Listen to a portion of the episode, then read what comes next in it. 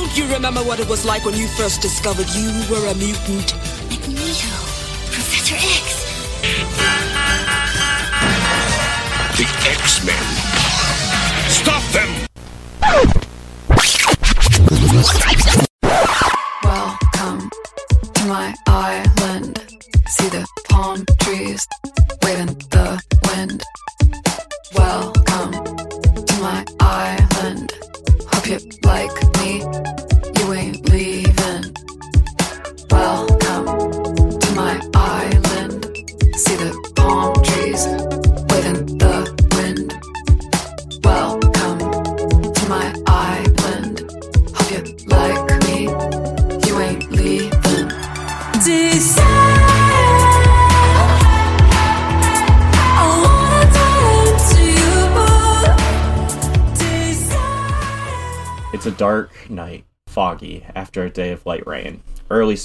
So the spell of manure sits lightly in the air.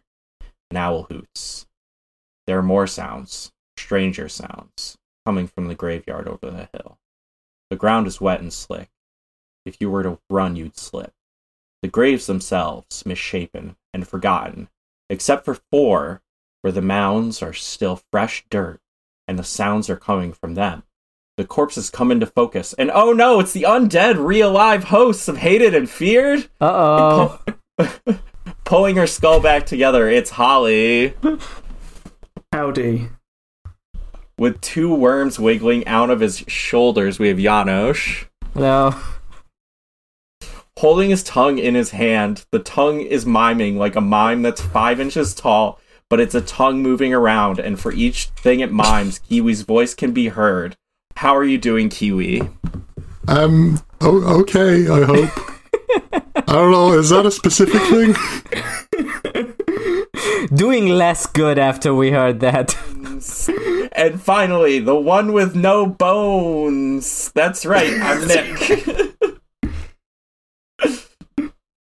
Uh, thank you. Good Nick is You're writing welcome. RPF about like us like dying and coming back. being dead and coming back from the dead. I I wanted I wanted to just take advantage of the situation, you know, the the dead X Men cover. Yeah, yeah, it's a good. Oh cover. yeah.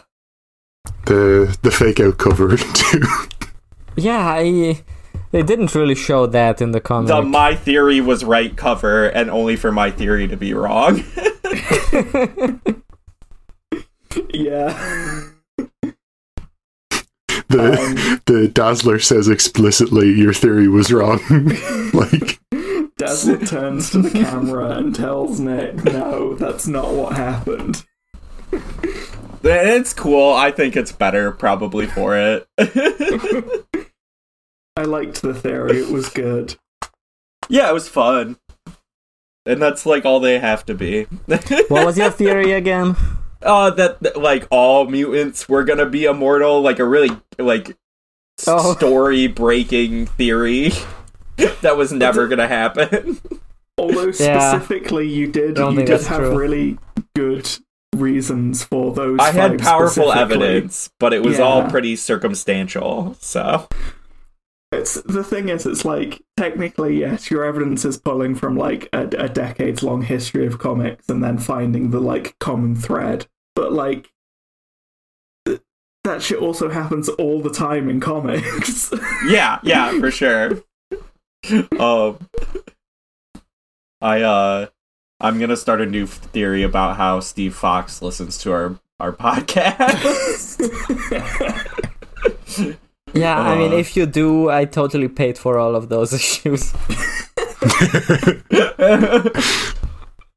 look, I'll I'll buy uh whatever the um Dark Dark X Men X-Men. trade when it comes out. yeah. I I don't think I'm going to do that.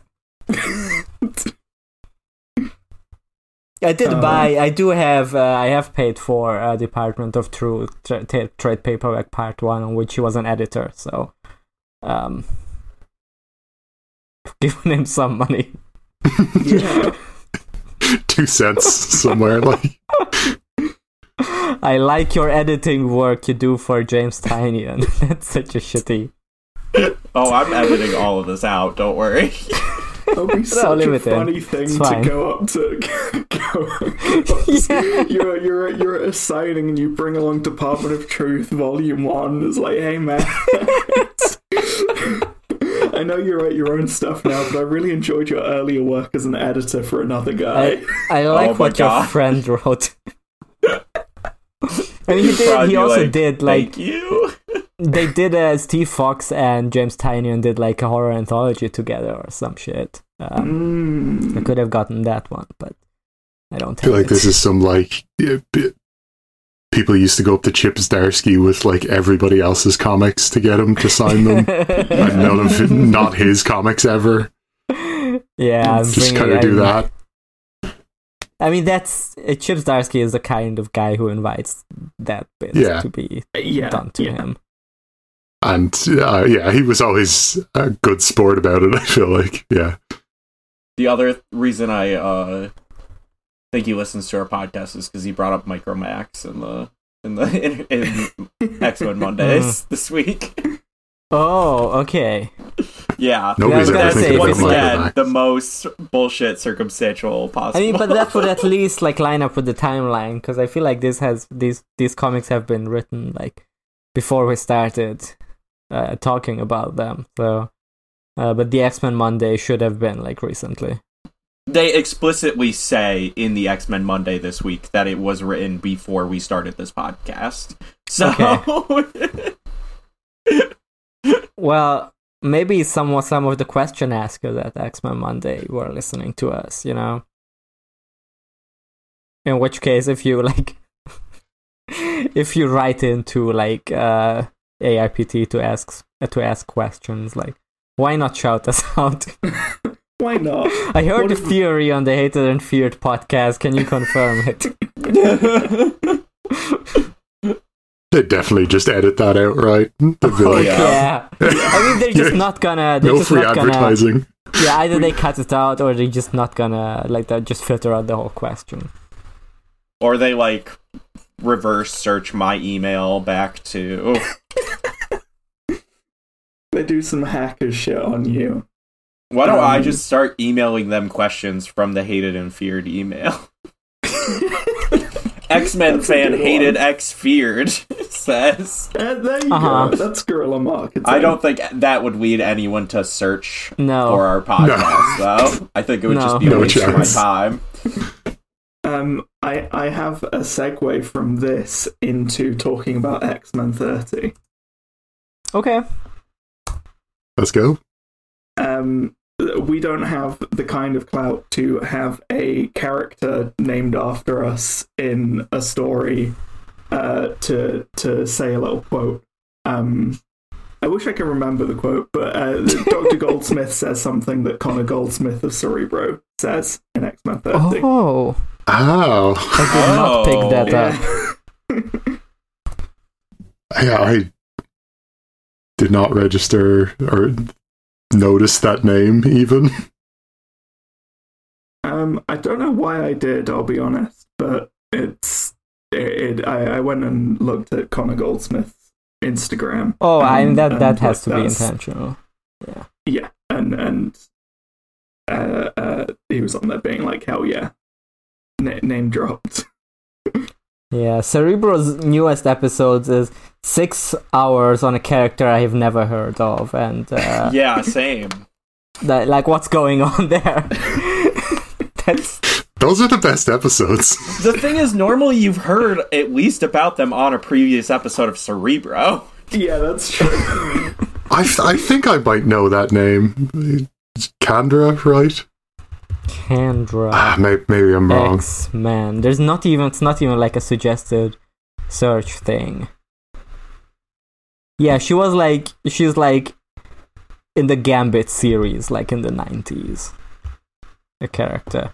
Anyway, this I mean Ah, this Nick- is genuinely Nick's probably worth just cutting to out get because there. uh, just shit talking I'm- uh, Cerebro episodes I haven't listened to. Like I don't know.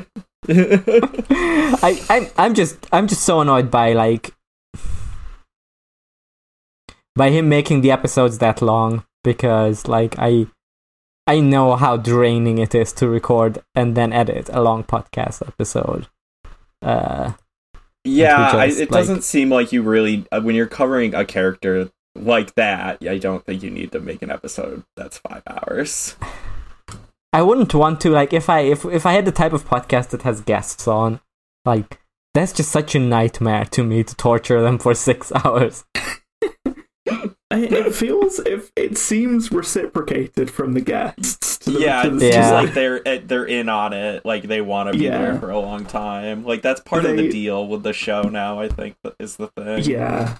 It's and that's more unfortunate for like his life schedule than anything else. Probably. Alright, let's talk about uh, X Men 30, I guess. we're in Um, Duggan Corner. We're in uh, a, a, Yeah. a highly sexual Duggan Corner this week. you This okay, like Gerry? a horny week across the board, though, because it was also horny in Resurrection of Magneto. Man, I Oh, just okay. realized, uh, like, getting a little ahead. My first line of the Invincible Iron Man summary is Emma and Tony fuck because Tony had a bad dream. And literally for X Men, it could be Cyclops and Jean fuck in a bad dream. Yeah. Like, it's the same.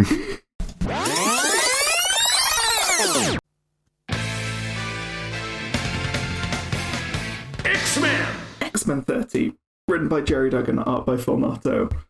Cyclops has another dream about Jean, and a psychologist um, that is blackmailed into giving him a clean bill of health for the sham Orchis trial. Firestar and Iron Man meet up to plan the invasion of Earth by mutant forces. Synch and Talon try to take a biohacking bomb from the High Evolutionary, which they hope to use to undo the Krakoan medicine kill switch. But Talon is killed. Synch uses Jean's power to keep Talon's consciousness alive within him. This, this is some comic books. Yeah, This- this is a comic. This is so. I mean, it, this this this this should not exist. Let's be honest. I mean, put put Phil Noto's talent somewhere else. Like, like, You, um, you had Phil, Mo- Phil Noto drawing a book and you made him draw Gold Goblin. Like, fuck off. Don't do that to him. he, he just does. dragging Who's the Gold whole- Goblin here? yeah, do don't have don't don't drag all that Spider-Man shit into uh into the X-Men comic. Okay, okay, hold on. I'm going to start with um, a positive note. Uh, when Jean says, uh, I am the fire, with like a sort of like manic grin with bright white between her eyes, like, that's great. Yeah, that's cool. Yeah. It's it's really cool. I, I think the dream sequence in this place works a lot better than the Old West dream sequence did. Uh, and in Yeah, because there's less like, captions on it. yeah, there's less captions on it, and uh, like Phil Noto, gorgeous, gorgeous art of of these characters. Um, um, uh, my my next positive note is like quite a lot further in the issue. Um, the, the art is consistently really good. Um, Yeah. I have okay. I have some. How do you? I have a. we I wanna- have a can we very just jump weird. to the I have twist a. at the I have a weird. What? Oh, Can do you want I to talk was- about the other positive thing before we talk about? I mean, I have. A, No, I have no, a, like, talk about your mixed- weird thing. I have a mixed. This is just a weird complaint I have. Is why is there a page in it showing Synch and Talon as a tarot card? Um, other than I wanted Phil Noto to draw to draw that. is um, Well, weren't there, Because There's- wasn't there some tarot card that's shit something earlier? that you should. What? Like a when? while ago. I don't know. we like we putting have- in tarot cards of characters is something that if you do that you gotta do that like 12 issues straight or like however many cards there are i don't know i'm not a tarot guy uh, I think it's twelve for the major arcana. yeah yeah, do it for all the characters and have a page for them, like all of them. But like to do that like this prominently as a page and not like not like as the cover of the issue, right? Because that would be cool. Just like make Phil Noto draw like uh, the variant cover that's that. That's cool. But like having that in and then also referring to them as the lovers as the tarot card, like sometimes in the issue. It's just so goofy. It's just it just feels like so much of Gerry Duggan's writing, like same shit with the captions that are like all over. Like it feels like he does things that you'd have to do like a bit more purposefully to make them work. Yeah, no, I don't disagree. I kind of like I I wish the lovers card wasn't so huge because Phil Yeah. Noto's style is like so simplistic.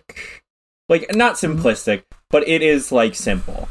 in But a- it is, in like, sense, simplified you know? even it's for, like- straightforward. it's a It's stylized. simplification of a realistic Yeah. depiction Yes. of people. Um, and like on top of that, the the tarot card styling like flattens out the image. Um, and so I think it it being a full page spread kind of takes away from like the mystique of using that style versus like maybe having it be within like the story itself as something like a Mhm. little smaller. I mean, if it was within the story, it would like have a purpose, right? I don't know. Like, I just like think the way their nudity is covered up is super fucking awkward too. Oh yeah. It's, Oh, it- yeah. it is, it is quite funny to me how Synch it's just has a diaper on. Synch has a diaper on.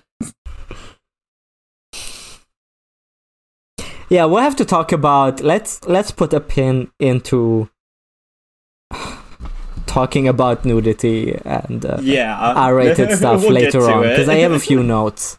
Uh, like I mean, it's gonna be like not even in the way that uh, I guess it's gonna be a returning theme. We're uh, going to today, police which is the fine. nudity later. uh, for me, Phil Noto drawing this tarot card like wins out over its like relative purposelessness in the wider part of this story. I, I do just enjoy the visual enough to to to to accept it. I think I just didn't like the tarot card personally. That's why I didn't want. it. And we'll be talking about more tarot cards later. Yes, it's the we only will. thing in the issue though that I think like I don't like the art of, you know. Um That's but fair. I I do like like the set building around the main story in here. I just don't feel like their journey to the high evolutionary itself was exciting enough to like carry me through. Like I like the bit with Cyclops at the beginning. I like the bit with Firestar and Doctor Stasis. And I kind of like the twist at the end. I I want to see where it goes before I like judge it, I guess. The- um the but thing I where not seeing what happens to her on screen I think sucks a bit. I wish I I wish we could have seen it. And maybe we will in like another issue, but probably not. well, we we kind of did see it. It just was two pages after we thought we'd seen it. Um, which I don't know. And the thing where they just show up on Counter Earth and there's like one panel of them beating people up and being like, well, maybe there's rebels we can team up with, and then the next panel is like, well, here are the rebels we can team up with. Is like. Did you just have like two pages that got cut out there or It- something? probably, probably. It feels so this clunky. this this one's just rushed. Is really what it feels uh, like. it's like, and then there's. I really hate the like. Karma's a bitch. Next panel, man. I really hate using Karma's power. It's like Terrible. Just- so bad. I, Yeah. I don't know. That that's an editorial thing for sure. They're like, they're not gonna know who Karma is, and every X fan is like, I would die for Karma. I just.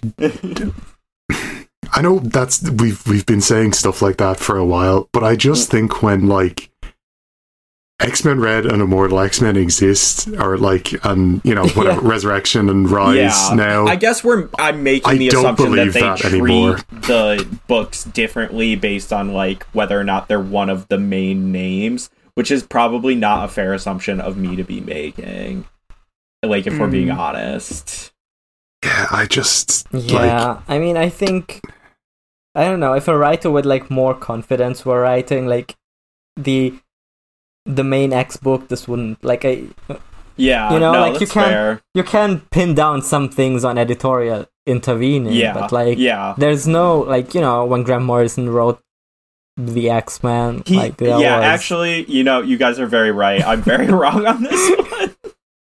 I, or I like don't, even I more don't think you are, Hickman but I think it, like right? like I, I think there's a degree where I, I just I'm I'm stopping accepting that as like the be all end all. Like the I do think that's a factor Yes, for sure, Yes, but okay. I just uh, like when it's happening every issue and it's not happening in the other stories. It's more frustrating here. Speaking of Um, happening, what's happening in every issue, we got another another case of like really beautiful visual storytelling across four panels that is ruined by captions.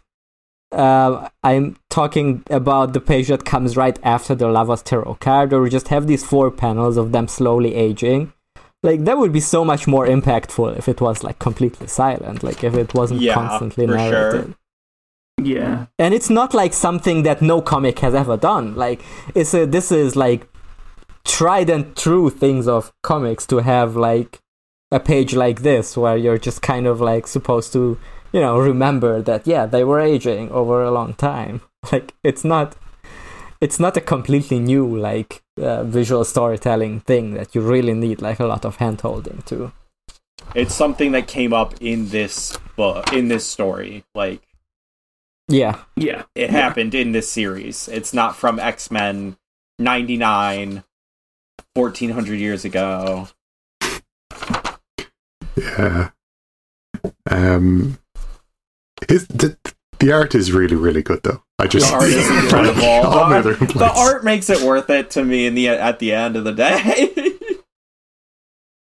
Yeah. I mean, I just fucking wish. I don't know how busy his schedule is, but one thing I've been thinking about for a while is that why isn't there like well none of the X books I think currently uh or like for for for the past while like I I, I feel like the last like X book that had like a really strong visual like artistic identity that was like different from the Marvel House style. That wasn't just like the Marvel House style done really well, which is like what uh, the current like, which is what Lucas Werneck is, or which is what RB Silva is, right? Like that's the Marvel House style, like at its best.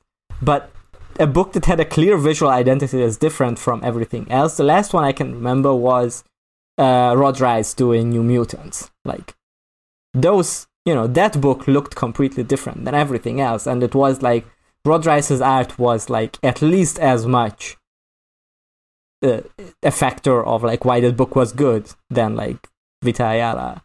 Um, and we have a ton of that in DC currently. Like not to keep bringing that up, but like they have like books that are like artist led almost in a way uh, that like you know look different from the common style. Has like mostly continuous artists. Like why doesn't Phil Noto has has have like one of those? Like his one of he's the most distinct like artist that works at Marvel. I think I think the Ultimate line is kind of doing that, right? Like with with Peach Momoko doing Yeah. uh, doing Ultimate X Men, and even like Marco Checchetto on on Spider Man is like distinct enough.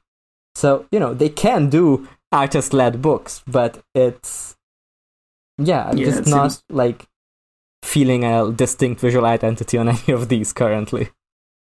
Yeah. I think that's a good point.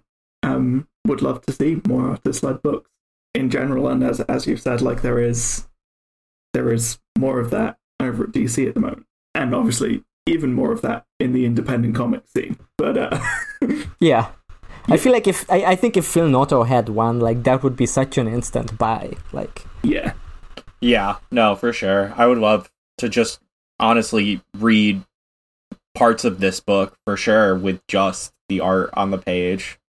You know, like even the conversation I think that Synch and Talon have at the end of the book, like this really impactful scene, like of Synch revealing to Talon what happened, like Yeah. most of that dialogue could even be cut, and there's not even that much of it. Mm. Um yeah. So to to talk about the little twist at the end, or quite big twist. uh, as it turns out, um, the the short fight scene we don't get to see uh, was short because Synch and Talon got beaten by the High Evolutionary, and then the High Evolutionary vaporizes Talon. I Yeah. think. Um. Uh, and and uh, Synch downloads Talon uh, into into his head. Um, and as I said, R.I.P. Talon. I guess I I don't know I don't know what I think about this particularly. Like a soft bridge. Oh yeah. Yeah, I don't know where the fuck this is gonna go. I don't even know how to like judge it yet. I think. In retrospect, like now that we I'm- got to this point, uh, it seems so obvious that Talon is not gonna stick around to the next era of X Men. Like the I guess well let's let's save that for the X Force discussion, but I think there's something in X Force that is also similarly yeah, okay, that's Yeah, course what they were yeah, gonna a do. big a big one. a blue furry one. Yeah, I it, it's kind of like a, a fun idea, but it feels, you know, as we said about a bunch of stuff, it feels weird to have it happening now. Um, like as in the middle of the big war, and like, um, I guess it's you know it might just lead to you know Synch being distracted at key moments or some shit like that, or some weird you know, him turning into her because he absorbs someone else's power that lets him do that, or you know, it just, yeah, and it, it it's so weird that he comes back and he's just like, no, everything's fine. Don't worry about the other person who came with us who's not here anymore. Um, she just popped out for smokes. Like, what? I think it also kind of sucks that this like twist is executed by like a really like by like a really stupid like caption. Like it's uh they have the fight and it says and it was often the case with Synch and Talon. It was a short fight and that, that's supposed to be like oh you interpret that as but it's just like it's so off in tone. Like if it's uh if it's like this this huge dramatic moment like I don't know like that subverting your expectations there just feels like kind of shitty with like kind of a snappy one liner right like yeah, yeah. Like the thing about that is it stuck out as like a terrible line when i was reading and didn't know what was coming right um, Mhm. and in retrospect that doesn't make it better Yeah, um, I, I, I hope we get more Synch and Talon stuff, but it feels like, as you said, this is part one of making Talon go away. Um, and and it's like, ah, I, I would have liked some Synch as like an X Men leader is a is it was a cool concept that I was quite excited to see and and it does it doesn't feel like we got it. I mean this has been a complaint of the x-men since they got like the the the hellfire election stuff is that you just don't get enough time with this cool group of characters. Um but The whole arc it of do- their it- like it does- it romance doesn't plot. Oh, sorry, Holly. yeah no, no, no, you're I was yeah I was just stumbling over the final word in a sentence. It's all good. um i yeah the whole their entire romance plot has been kind of like it's been weird because like first it was a misconnections thing with like um laura being resurrected and synch has to be mopey about that and that's kind of like uh, i don't know that's not a trope i love seeing either um or and then and then it, th- she came back and they were like they didn't really do much with them in t- between now and then that I can remember off the top of my head. Um, and then now this. So yeah it's like Tal- talon hasn't really been much of a character like for a you know, for a character that we're now like going to say goodbye to. For having two Lauras around, we get like shockingly sparse amounts of both of Of them. either of them, yeah. Yeah. Yeah. With, with the exception of Exterminators, like that was the only like book that had like Laura as a character. and even Talon entire makes a Krakoa. cameo in Exterminators. Yeah.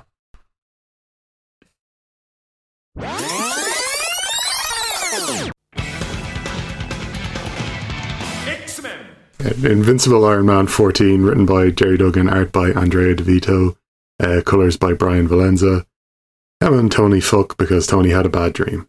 The big space dragon tells Ironheart that the Mandarin rings are cursed and they'll make her evil eventually. Ironheart and Forge build some big ships out of Mysterium at the Dwarf Forges and send them off to Earth. Ironheart also decides to get rid of the rings. On the Orchis station, they prepare for the coming invasion and decide to finally kill Firestar. With a Wolverine corpse clone something or other. Yeah. Um, So Mandarin bullshit. I, I liked the stuff with Forge and Ironheart.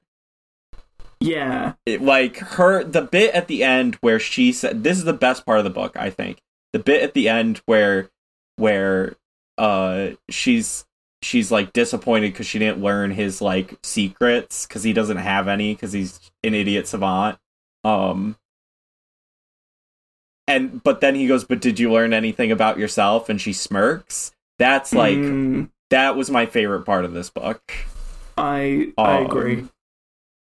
I, I did enjoy when uh, she asks him if he knows about Mysterium, and he, he's just like, are, "Are you doing a bit right now?" I think that's a like actually funny line where Gerry Duggan humor doesn't always hit for me, Yeah. or it hasn't recently. I know he he was, you know, um, when Forge is involved, I'm kind of coming around on the metal being an important plot too, because it is actually integral to like how his power works, and then it, that's reflected in his character. Like for the most part, the metal is silly, but when Forge is like being like, no, of course I would make a super a better metal than everybody else. Like that's at least something to me. I like that.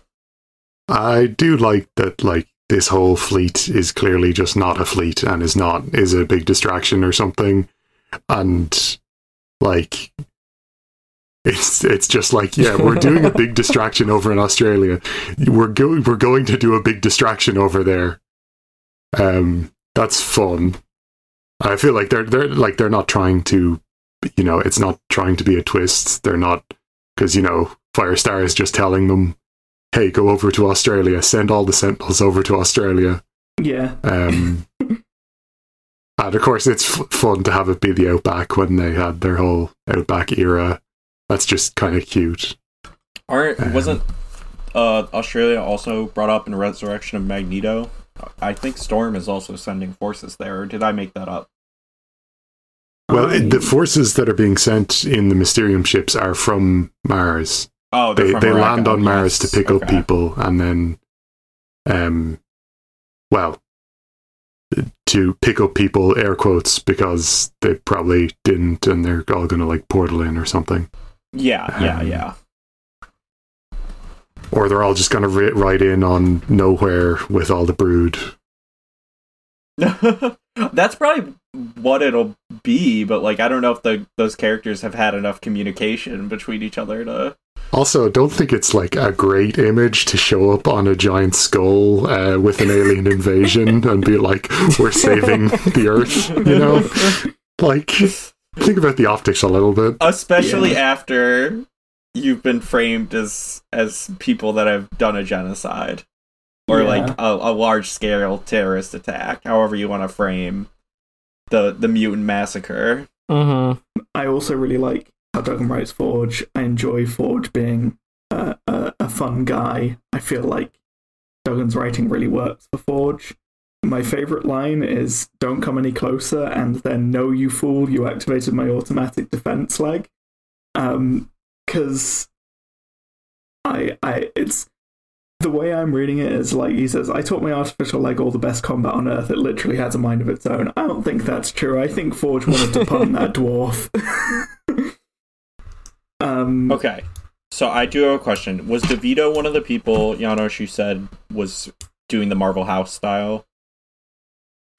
Ah, Or I don't know this what else Andrea Di Vito I- uh, was doing. I feel like some of the faces he's drawing feel different. Like there's there's Yeah. a bit where I like his uh, art like quite a bit, but like you have some very unique faces. Like the expressions faces work, here. but they're they're kind of they're silly. There's a Fei Long here. It's the, that is like handsome Squidwardified a bit. yeah. Um, yeah, I don't. I mean, I feel like it's still like in the realm of Marvel House style and the like, yeah, I think he's of the he's whole thing. There. But I do think he's got like his own um like I don't know, I don't want to say twist, but like tilt to it, you know, like he's he there he, there's for sure his own thing going on here, but it is very Marvel house style s. I wonder what else is. Uh, he's drawing some Star Wars stuff apparently, uh, I re- I which really makes the sense to get expressions. a to get a Star Wars like artist for uh, for Iron for the Man. space. For the Yeah. space dragon. yeah. yeah, the space dragon just just just turned up and left. It, it just Yeah, and just a really weird conclusion to the Mandarin rings stuff to just be like, uh, uh, yeah, they're cursed, and she's like, well, I knew they were bad, but I didn't know they were cursed, yeah. and then get rid of them. Maybe It- they'll it end up where feels- they needed. They fly directly to Mars, and a bunch of mutants get them, so they can use them to fight the- Orchis. Like, what? Are we- are we I do think just putting an inanimate object on your like compass that points to wherever it needs to be is pretty funny. Yeah. Just like you're just like putting it like a message in a bottle, basically. Yeah. and just going, all right, well that'll that'll show up uh, three years from now whenever someone wants to do a story with the Mandarin. like, yeah, they're, they're, they're gonna do the dang ten rings core. I, I, my my final note on this is at the end when they've like got the corrupted rings off, and it's like, well, that was easy. Off to make the Green Lantern Corps, I guess. Like, it's just it's so reminiscent of having like the the the rings go where like they're needed and fly away. Um, Everyone's ring is charged by a lantern with Quentin's brain in it. um, the Pink Lantern Corps. I think that already exists. Yeah, it do- it does. The- There's the- a, the- there's one for every color already. yeah, I don't know if it's called pink or violet or well, no violets. Uh, magenta, maybe. I'm- eh, it could be Yeah, I don't magenta. Yeah, Um, Pink Lantern almost sounds like pornographic. Like, it does. It does. um, uh, should we talk about the fucking? yeah, Yeah, we have to. We've been trying to not. I think. we Why- gotta why leave. We gotta now? leave the the best to last. Or that's fucking. He what a fucking whiff from Gerry once again. Like we've been. sa- I've been saying from like day one that they should have already fucked, like back then. But like Yeah. at this point, this late into them like sharing a bed with each other, at this point you have to commit to the bit. Like when I was reading this and it was like it started to look like they're gonna fuck, I was like, okay, so there's gonna be another fake out, right? that's what I Yeah. thought as well.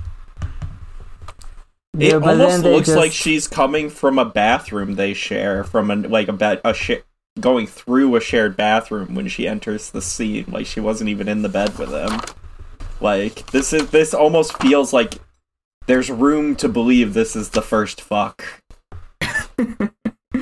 I think it's supposed to like that's that's what that's what sucks to me about this is that I want uh, Emma and Tony to fuck because they are because they want to and because they're like both uh, sexually promiscuous and why not they're already around each other i don't want them to have a like oh you feel sad you had a bad dream type of situation like, Yeah.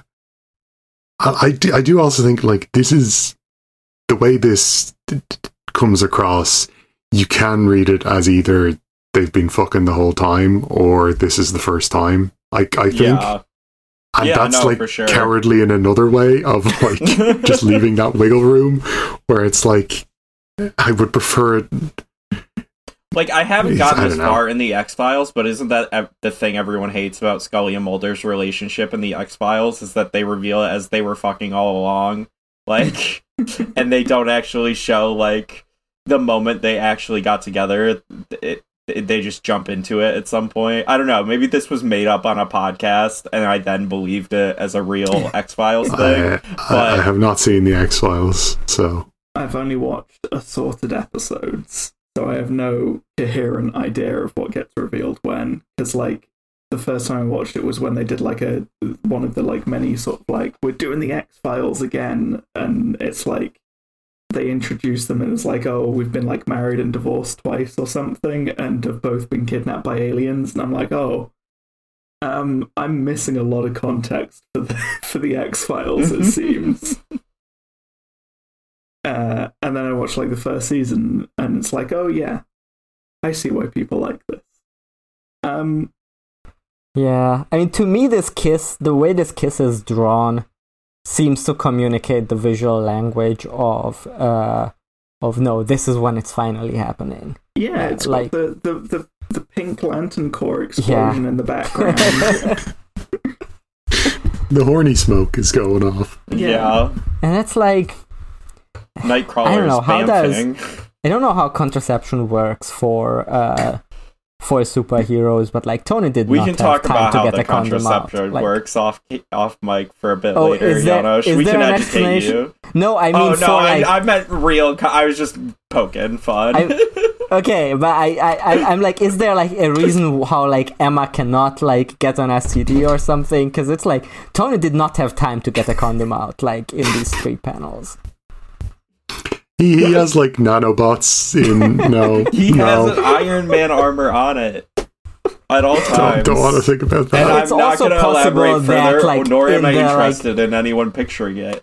I I would say in the like sixty something year of years of Iron Man, maybe he did get a vasectomy. I don't know.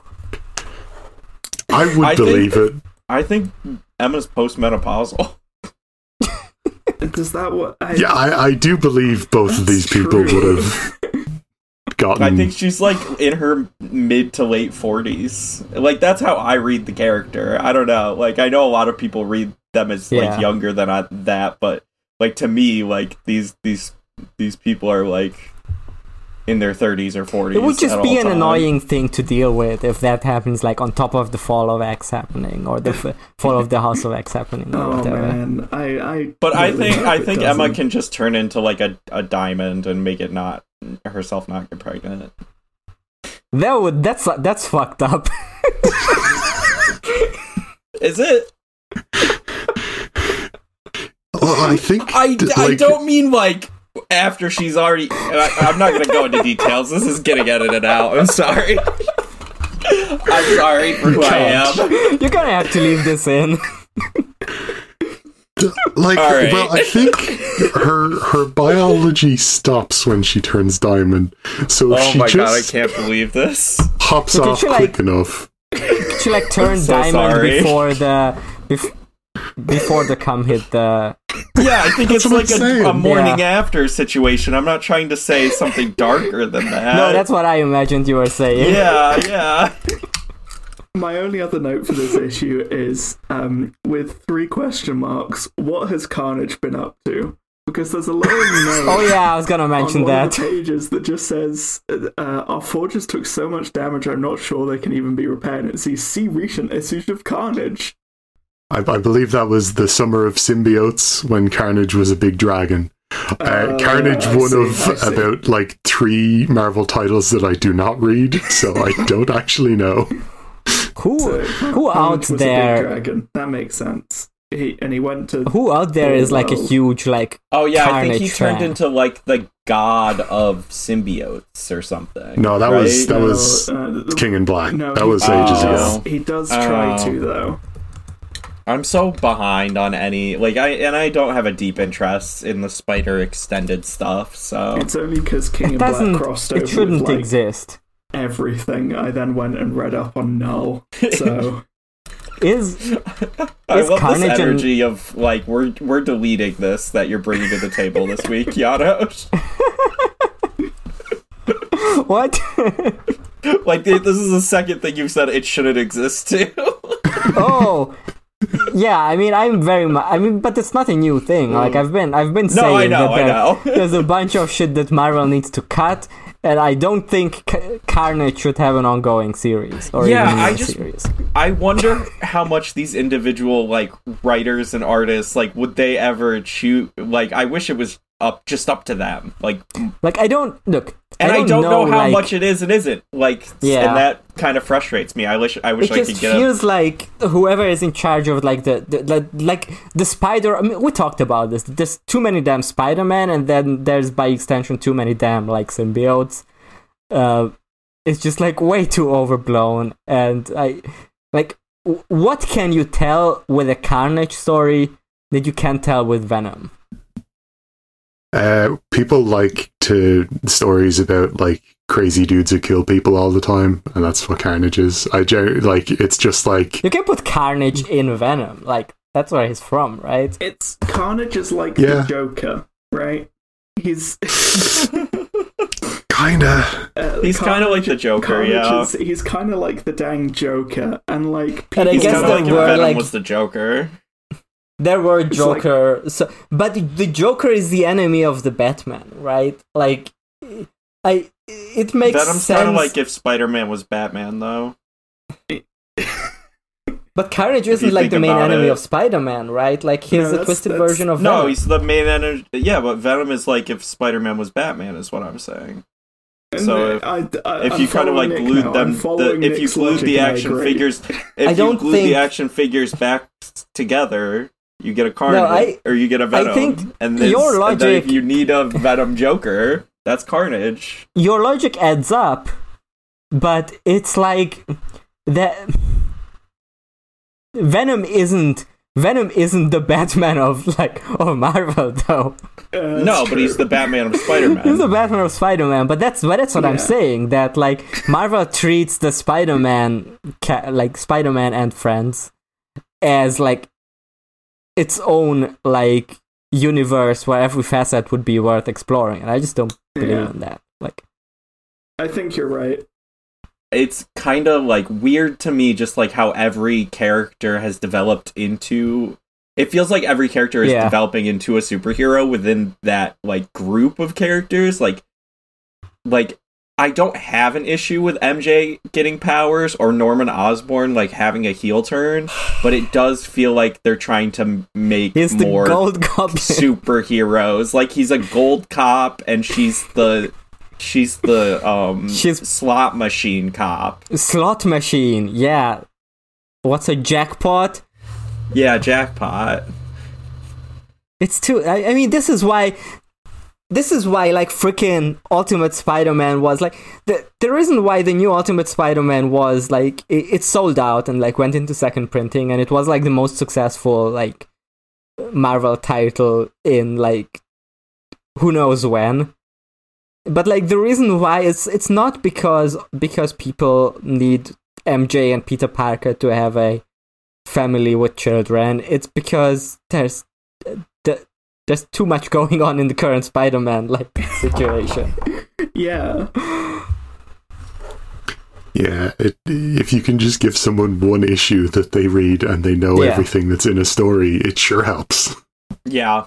Yeah, Well, and I think also like by having so many of these types of legacy characters, you take away a certain type of room for diversity of character and storytelling.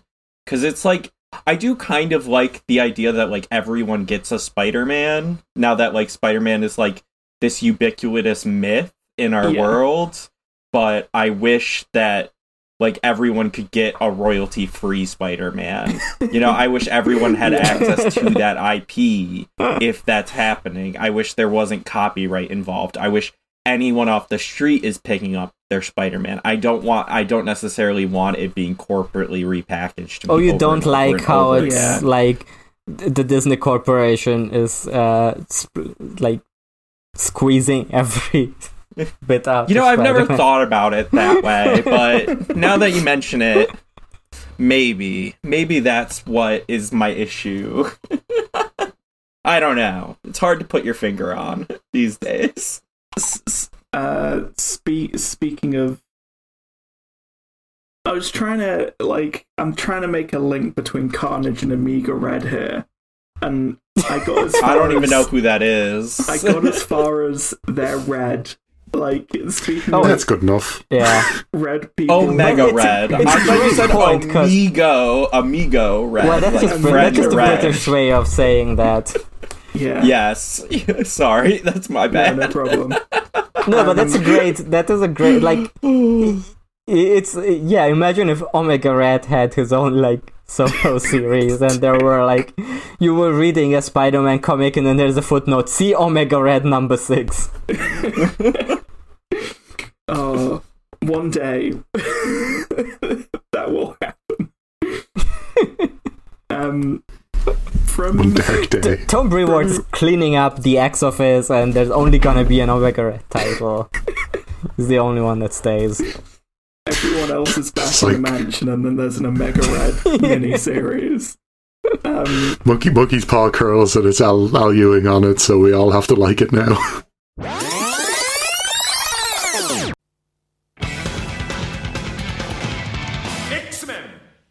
So, uh, X Force 48 was written by Benjamin Percy, art by Robert Gill, colors by Guru EFX.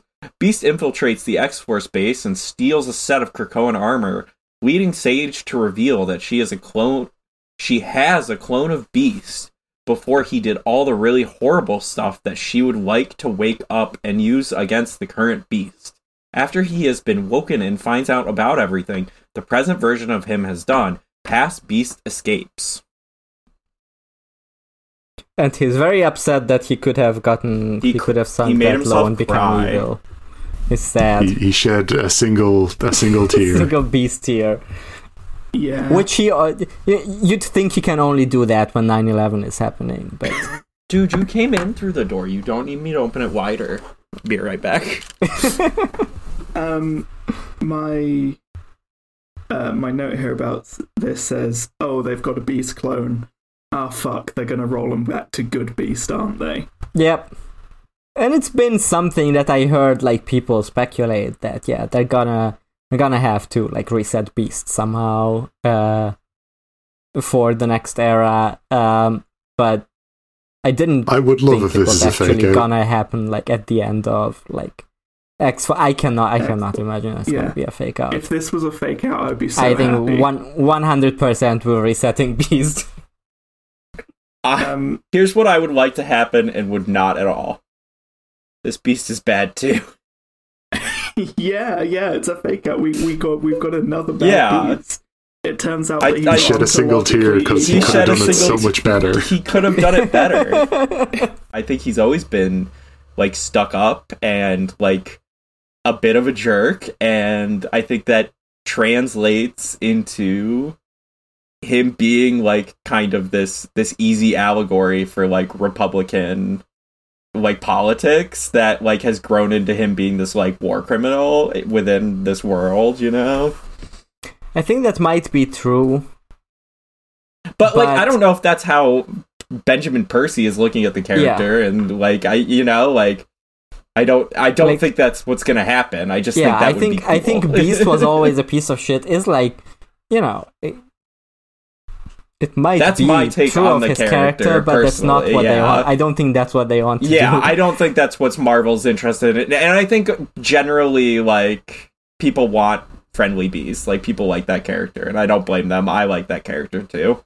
Yeah, and I saw the leaked scene, the the like leaked end credit scene of uh, of the Marvels because I haven't seen the actual movie, and they put like Beast in that. I feel like Disney would want Beast to not be a bad guy by the time uh, they they actually put like fold the X Men into the MCU proper. That's my theory. Yeah. At least for a little while. At least for a bit, yeah, for sure. Like you can you can make him bad again, but yeah. And they're also trying to make original X Men happen a lot, which also has Beast. So you know. I d- it would be really funny if they brought him back and he was good for like five years and then he just slowly became evil again. Like that would be so funny to me. I think that is more likely than it than it than that it's uh, com- a a full fake out like right now. Like I've Oh been yeah, oh, yeah. I've been wrong about many things in what's going to happen, but I am so certain that they're not gonna fake out this. I'm wondering if we'll see like this other beast. If he is like a good guy, at the reset. Will we see him in the other series we got going on too? Sabretooth, speaking of- like Nah, yeah, both Sabretooth War and um just the regular like X-Men book. You know, or like Rot Pox, Hot Pox, you know. Cuz I this is all before that. Yeah, and it's gonna wrap up pretty soon. Like X Force number fifty comes out in. Okay, we don't have it in the. No, here it comes out in March. So at that point, yeah, both like Fall of the House of X is only gonna be halfway through. So you know, uh, yeah, we'll once still have that's six wrapped up, they episodes can of fold in. War. And like it's been revealed that there's the young beast, so like because of the way things are coming out with this timeline being like not matching up, we might see kind of like an accidental spoiler of just like Beast being nice and something else. Yeah. Probably not, but maybe. I think it is likely that at least for the finale of the whole thing, like in the latter issues of Fall of the House of X, I think it's very likely that it's gonna be folding it folded into that because a bunch of like I'm gonna put the Avengers into that as well somehow. So yeah, or like some original X Men all getting back together in X Men Forever thing. Because actually, it, it could be. Yeah, because like Iceman and Angel are both dead, and Jean could do a big like, oh, I'm bringing them both back. Well, you know, dead. Yeah, they both have like pretty easy reasons within their history to come back on their own, but like Jean could also Yeah. do it just as easily, or the resurrection protocols. You know, like it's so easy to get these characters back. Still, the d- death of these, bring in Beast as well. Yeah. the the reintroduction of death for the X Men was pretty short lived, unfortunately, in some ways, and like fortunately in others. Um, I have three more beast thoughts. One, um, what if X Force ends and like both beasts have been like fighting each other and fallen off a cliff or something, and then one of them comes back and it's like, oh, is it the is it the good one or the bad one? Which one is it? Um, That'd be fun. I think two. I, I think Evil Beast made it so that he doesn't need to wear glasses. yeah, that's true. So currently, that's the way we can distinguish them from each other. But Um, obviously, you know, he can oh, wear fake one, glasses. I didn't even or notice he was wearing glasses. Yeah. Uh, He also Evil Beast is also missing an eye, but Oh, again, yeah, that's a thing he could fix. So I don't think that would get in the way, and in fact would help sell it if he was, you know, pretending to be the good one. Mm. Um, Um, two is I, it's really funny to. Hey, do you want to know what version of Beast we're going to be bringing back? Check out New Defenders issue one hundred and forty-two, uh, a which I looked up is from 1985. from nineteen eighty-five. Check your back. I didn't realize that. Oh my Yeah. god. Yeah, I mean, Uh, so this is a very old beast Yeah, because I feel like the the like Marvel editorial stance is like mid 90s is where or mid late 90s with Legacy Virus is where Beast starts getting like doing questionable things and then it's like the Joss Whedon shit is where he starts doing evil things but they still pretend he's okay and then he sides with the Inhumans and all that shit and everyone hates him so then I mean, he starts in, doing like, war um, crimes so even even in like X Factor, like the original X Factor, he's he's got like shit going on that's like, oh, you're a dick, you know. He is expressed as having conservative beliefs within that story. Like he dumps a girl for being a socialist. Literally within an issue Sure, of X but, Factor like, that you happens. can, she works like, at a socialist bookstore. all of these you know none of these characters are like fully consistent so you can like you know you can read a bunch of characters as like yeah they did like all of these like shitty things yeah, yeah. back in but I, 1980 I like, like, to. I like to. I like to for Beast Exactly, for it's a- Charles yeah. It's a question you know, of it's a question of like personal uh who, personal who do interpretation you want of to the build canon. a cork board around in your head? you know, who do you want Pepe Sylvia to be the bad guy? Always. like uh you know nick thinks uh kid omega is nice and Tolly thinks yeah, I think he's evil. like a redemptive character, but most people read him as like a, a a piece of shit that is irredeemable, and you know, As I do think Benjamin Percy agrees with you on this one. So yeah, Yeah, no, for sure, like, I, but I can't deny that like current Quentin Within Quiet this story, yeah. the- yeah. Um. Uh, I agree. Wolverine. I like his big with saying- slingshot in this issue too. Just to shout second out the big slingshot, slingshot, this Dennis the Menace ass little boy. Yeah. Oh, the the art for this issue rules. Um, hadn't said that yet, but I really like the expressions and the artwork on this. Like, uh, like the the the facial expressions for a lot of the characters and a lot of points are just, uh, I think, very good. And i think the i think the, i think especially the two beasts yeah, like making them having them different facial expressions does a lot in like selling And they this, kind uh, of carry nice their bodies in different ways as Yeah. well. yeah, it's it's really good. I mean, I Like, think I think Robert Gill has been consistently very good, like even in the bad issues of X Force. Absolutely. yeah. Um, uh, to if unless we have any anything more on X Force, I have one more thing: Oh, is There that was something that Janosch brought up in the chat. yeah, yeah, yeah. I talked said this like when I read this, the the opening sequence. It starts with the silent opening sequence where Beast executes uh, Omega Red, and he like has like fucking murder fungus growing out of him. He looks real fucking dead. Uh, yeah, yeah. But then it's just fine, and it doesn't get mentioned at all. Like I was so confused. I think Omega like, Red has healing powers, right? Like that's part Yeah, of it. they He can heal himself. Basically, I think that's the answer. Yeah. that makes sense. But then it's like I don't know. Like it's it's drawn in a way where it's like well, it's like it's supposed to look shocking, right? Like oh no, Yeah. just killed. No, I mean, for this was a cliffhanger at the end of the last issue where he was pointing the uh, sniper rifle at someone and we didn't know. Who the it's thing about be. Omega Red that like is the least obvious when you're looking at him is that he is a Wolverine. Oh yeah, he's Yeah, he's he's the Russian carnage of flavored cases. Wolverine. You he's know, the carnage of Wolverine. Yeah, yeah, He's the- yeah. he's He's Wolverines. Um, he's the Joker of Batman's Wolverines. so I don't know. I I'm- think it would have been good if. Uh, sorry. Uh, oh, I'm on the Marvel database to check whether Omega Red has. Oh, okay. Uh, uh, it's it's telling me he has a death factor, um, lethal death pheromones, life force absorption. Um, Yeah, he's also a vampire, kind of. yeah, he's Yeah, also he, like- kind of a vampire. Superhuman strength, superhuman stamina, agility, durability. But he's Healing not a vampire anymore because he got fixed in this story. Confirmed. The thing for me, I, I read it as just he incapacitated him because Beast has said, like, I.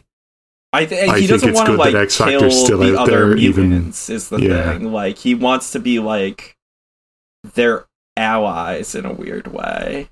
I mean that makes sense, and I don't think he like. It's just like It, it reads tonally, weird. Yeah. it It reads does, weird, yeah. and also with like the with like the Wolverine book, we being so like we're just gonna kill everyone. It's it's so dark, yeah. it's just like very jarring that in this one, well, you know, Beast just shoots the guy and he's fine.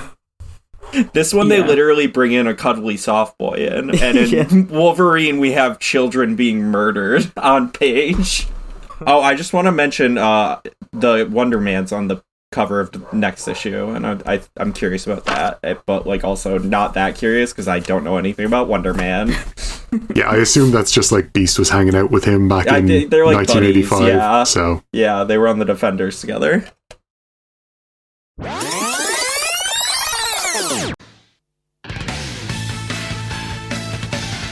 X-Men!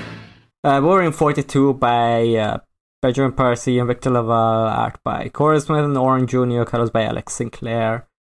Uh, in this one, the saber teeth tie up Wolverine outside and then invade the greenhouse and kill a lot of people. Wolverine breaks free, and X Force are able to force Sabretooth to retreat, but Laura is missing. Um, this is the it's mainly just this is it's cool and brutal It's and more carnage. it's fine. I- Like- like it's I, I enjoyed it. But I was Yeah, cool. I still enjoy this. Um, and this is part two of the ten parter of the most violent Wolverine story ever, and I, I'm I'm starting to question if like, okay, we've had we've had two issues of just like constant grindage, like, I, I you gotta give us something else eventually. like you gotta give us an issue that is not just Sabretooth and Wolverine like tearing everyone apart because uh, that is fun, but um, you know, I've I've seen this the last issue already, so doing something new.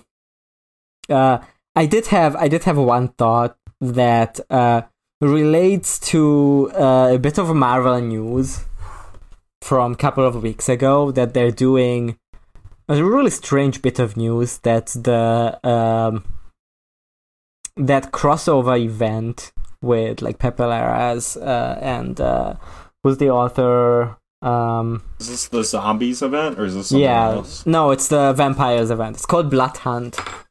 Oh, um, Jed Um, MacKay. Jed MacKay is writing it, and you know it could be good or whatever. But it's they do this weird thing where there's gonna they're gonna have a regular version, and then they're gonna have like a red band version, which is um, gonna be more violent and more blood and like additional blood added in.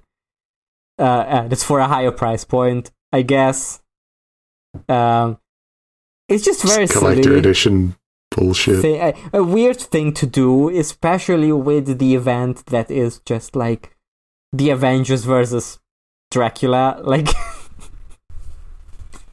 it's a very.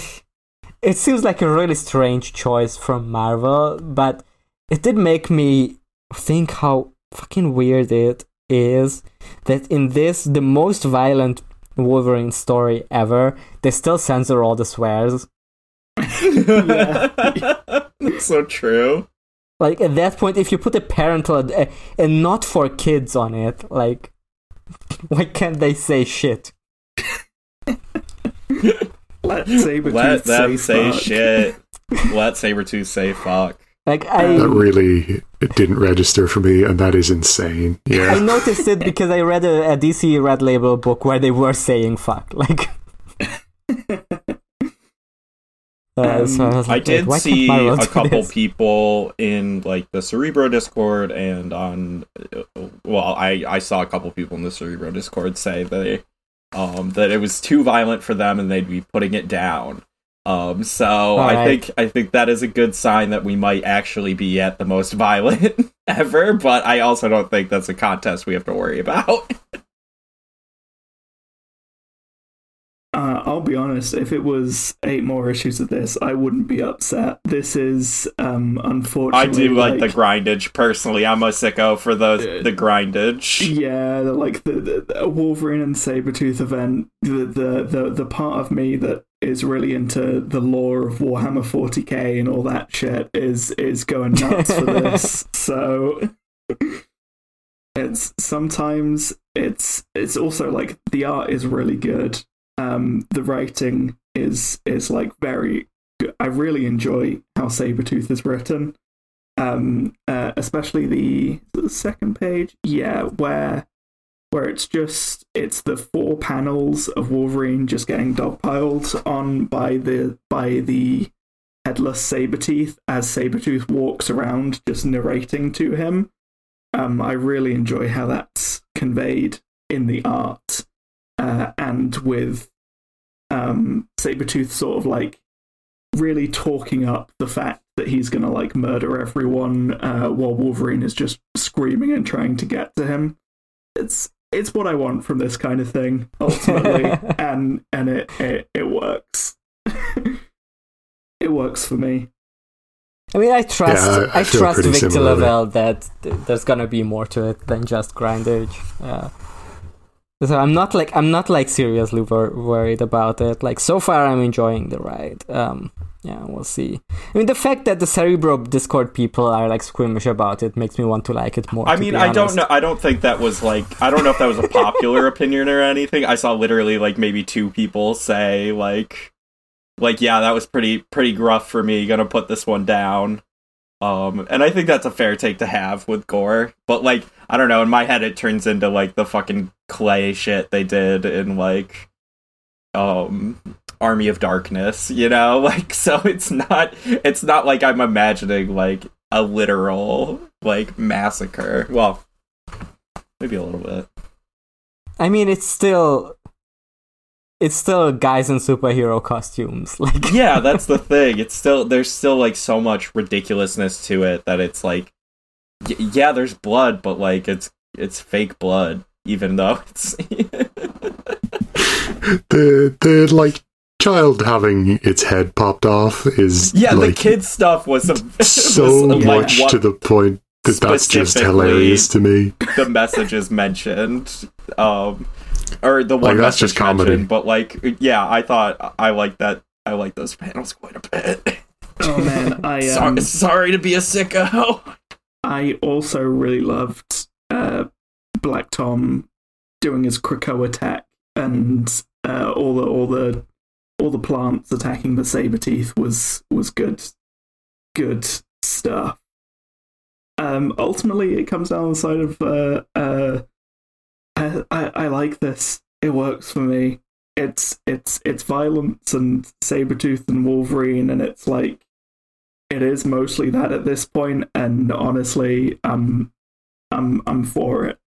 Uh, it does. It seems based on Laura disappearing that we will get more Laura content uh, later. Oh, for the- sure, for sure. yeah, I'm excited for this that. was a good a good issue for Laura. Like a lot of the substantive story elements were about like her- her in this moment at the very least. Like I don't think they like yeah. tell anything to her like greater story as a character or whatever. But like she's she's great in this issue. Yeah, we didn't mention it in the summary. We also have like some of our favorite members of Alpha Flight in this one, so Oh, that, yes, that was exciting good for me. I think And they- honestly They glow. they and, they uh, glow that's real all hard. They, do. They glow really really bright. they set off a flashbang in the computer room. Like, in this issue, I feel like X Force have like some consideration of security, and maybe it's because in X Force 38, Beast just walked into their base after shooting one guy, and they were like, "We need to like do a little more than just hang out in the Arctic Circle." Um, but yeah, for a security team, not great security. Feels a lot better this issue, and it's a lot more understandable when it's like an army of saber teeth as to, as opposed to one guy with a gun. Um, Well, and they like clearly are harnessing Quentin's powers so- in some way to use yeah, yeah, psychic powers on these two. Like the contextually, that's why the big flashbang happens to snap them out of that. Um, but yeah, I think maybe we could have given the twins a little bit. Made maybe have them punch someone on their way there. that could have been fun fun for them to do. I'm sure they had fun when they did it. Uh, I wanna. I mean, speaking of Laura, uh, uh, this being like you know, probably hopefully a good series for her. She does get what is, uh, in my opinion, the best kill of this issue, uh, which is just Yes. this panel of the uh, pretty boy uh, Yes. Sabretooth like being uh, forked. Um, just By her fully claws. rips his head off. yeah. Oh, I Aurora does get a good save here though of like the the little squid girl, the girl with the squid arms. yeah. Yeah, she's she's helping out. Yeah, I mean, honestly, yeah. like the Alpha Flighters, just by being here, they get like more than they could ever have hoped for. So There's uh at the store I go to, there's an Alpha Flight like action figure box set, like very close to the front of where the new comics are. that rocks. Um, and it's like prohibitively expensive to buy to be funny. It's a tragedy. but I'm like tempted every time. It's like a 150 bucks oh god. for this this box of like Alpha Flight, and like I I think I understand why because there's definitely gonna be one person that's willing to spend that on Alpha Flight, Mm, but it's it's not me. Like even imagine for the bit. being like so like patriotically Canadian. That you want that. I hope I hope it comes with box sentinels. Like I've never asked to like take it down Yeah. off the high shelf and examine it or anything. Yeah, you I can. I just mean, like the- s- I stare up at like Major Maple Leaf and I guess with go, it "Hi, being that expensive, you want to like keep it in the box and not play around with them, so you can't really. yeah, Because otherwise, you could get like, you know, regular sentinels, but in small. I mean, there's like boxes and boxes of like rando character action figures that are opened at at these stores. Like, I'm sure I could probably find like Sasquatch or whatever for a funny bit if we did a visual element. Yeah, I mean, you show. could you could paint but- like Warhammer figurines and like Captain. Yeah, I could make someone look like Puck for sure. Yeah, I hope. oh, I black hope. Uh, I, leotard I think, with a big P on his chest. I think in like Wolverine 48, Puck is gonna show up and like when when, when Get the action is like really going saber-tooth. down. Puck and the nice uh, and the nice beast are gonna team up. That's gonna be very exciting. That's the new fastball special. Yes, that's actually really good. I like that. What what sport has like it's like the handball special because it's like a rubber he's ball. It's- It's, I can't remember if handball I mean, actually handballs are bigger than baseballs. Well, maybe Puck's bigger than Wolverine. We haven't seen them stand next to each other That's a good point. recently. True. Not recently. yeah, they should make a, they should give Puck like a like an arc where he gets big. maybe he could like spike him like a stretched up. volleyball, and it's like the volleyball special. Ah, he's like uh, Tien Shinhan. He's got the the volleyball attack. mm-hmm. I think he's just like a little guy who dives dive bombs. All right, let's say one sentence about Cable. Um, unfortunately, it isn't Children of the Vault.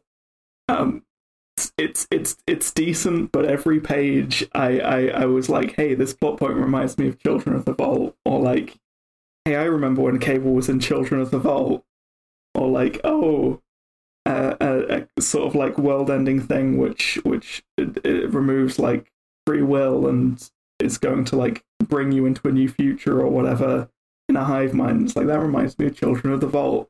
Um, so like it's not really Cable One's fault, but every page I was like, man, I really enjoyed Children of the Vault, and I did go and read Children of the Vault again after I finished Cable One. So it's not Cable One's fault. Yeah, I, I'm I'm honestly like I don't I, I don't feel like I'm I don't think I'm gonna read the the remaining issues of Cable. Like it feels very inessential uh, to the rest of the Fall of the House of the Rise of X plot. the thing that was missing here to me from like the, the w- continuing the Children of the Vault comparison, um, us like it's the same characters through line, um, but the thing that was missing here for for me was you don't really get much of an establishment of what young cable and old cable's relationship is like in this first issue because there's like such a long explanation of what the conflict is where children of the vault didn't have to do that because like they already set up the children like in x-men. So if in the next issue we start to get those moments and like i i know fabian nicieza like knows the this character probably better than anyone else so there's the poten- really great potential for it um like I wouldn't be mad if this is a, just a comic ass comic about cable what cable's up to while everyone else is doing shit. Um, but I think I, there's room to kind of like point this in a much more exciting direction still next issue. Um, yeah, it doesn't that. feel like the But- time for it. Like, like I I don't think we're gonna cover it very much. It's really yeah, unless things get uh, some sort of incredible bomb of like I don't Yeah. know, good It, to me, it was just like, oh, I guess I like watching Cable be a cool dude and do stuff more than I thought because I had a good time. I yeah, I, I think it's an essential, but I was just like, hell yeah, man, he's chopping open that Sentinel and then just like crawling all up in there. That's great. Yeah, That's that fun. Was, that, was- that was great. Um, and also, there's the bit where he's just like wearing a t-shirt, and I think I was like, ah, he's he's going Reacher mode because he just looks like big buff man in a t-shirt, um, like Janosch's favorite TV show, uh, Reacher. Um, I But- wish this were as good as Reacher. things that have Um, never been said before. Fucking, no, I just yeah, I just had a fun time with it. Reacher Um, were here, like Orchis didn't wouldn't have a chance. Like it, w- it would have been over. it's uh, it would be really funny if it's like the panel that is like I am Cable, Nathan, Askani'son. It just said I'm Reacher. I mean, the thing about Reacher is that his not his name is Jack Reacher, but everyone calls him Reacher, and even his mom as a kid, like when he was a kid, his mom called him Reacher. So he wouldn't like do the whole like monologue about. yeah, uh, that's yeah. It has the bit at the end that I that I love about comics, where there's a, a huge page turn of uh, a character I've never heard of. this made me lose it because I didn't think this character was real. uh, but yeah, most of the issue is Cable rocks, and like that's that's fun enough on its own ultimately. And then the page turn at the end is like surprise, it's the Grey Gargoyle? Question mark. Who is who is a real character who she showed up in Journey into Mystery 107 in 1964. yeah, man. That sure. rules, actually. Thanks, Fabian. I'm for that type of shit, for sure. I mean, he's only gonna be around for like the next issue, right? There's gonna then they go to the bigger bad. So I'd be quite entertained if they stuck with the Grey Gargoyle. Skimming his Wikipedia, he's just like mainly a Thor villain, and sometimes in like Avengers related stuff. So it's. I, I, it doesn't seem like Cable has any relationship with him. That's how he gets you. You you didn't have a relationship with him, Yeah, and that's that's have how he becomes a villain. He appears in uh, video games such as The Amazing Spider Man and Captain America and Doctor Doom's Revenge. Uh, Oh hey, he was Is that like a that sounds like a GBA game Yeah. to me or something? Is it actually? um, it is. uh, let me check. Uh, oh, this is a Commodore 64 and Atari game, so. So it probably came out before I was born. yeah. when uh the the other th- only other thing I want to shout out in this issue is the drawing of um young Cable's arm out on the table when he's still in the tank is really cool. I like that drawing. yeah. Yeah. Looks nice. That's like more spiky because he has less control over the T-O virus or something, I think. I think it's also because they're like poking and prodding at it, and that's kind of like maybe a defense mechanism type thing. Yeah, that makes sense. Yeah. Robot arms are cool, I guess. If you haven't thought about that True. before, they're pretty cool. George Lucas saying this.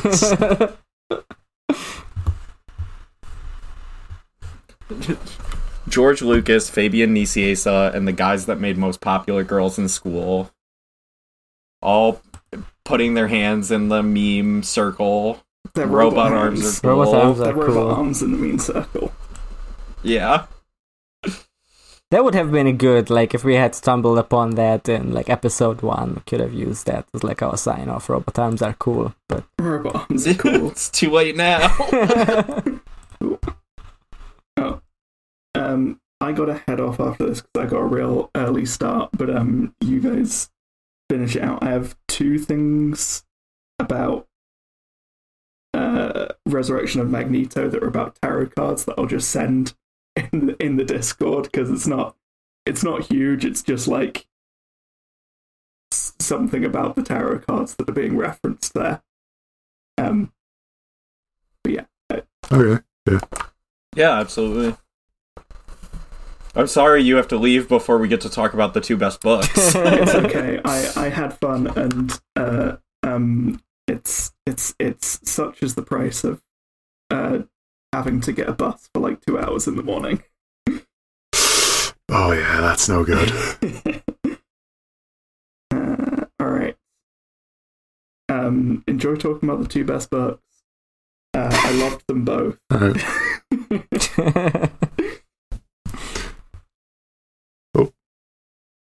Uh, yeah, I guess will we will we talk about those books then?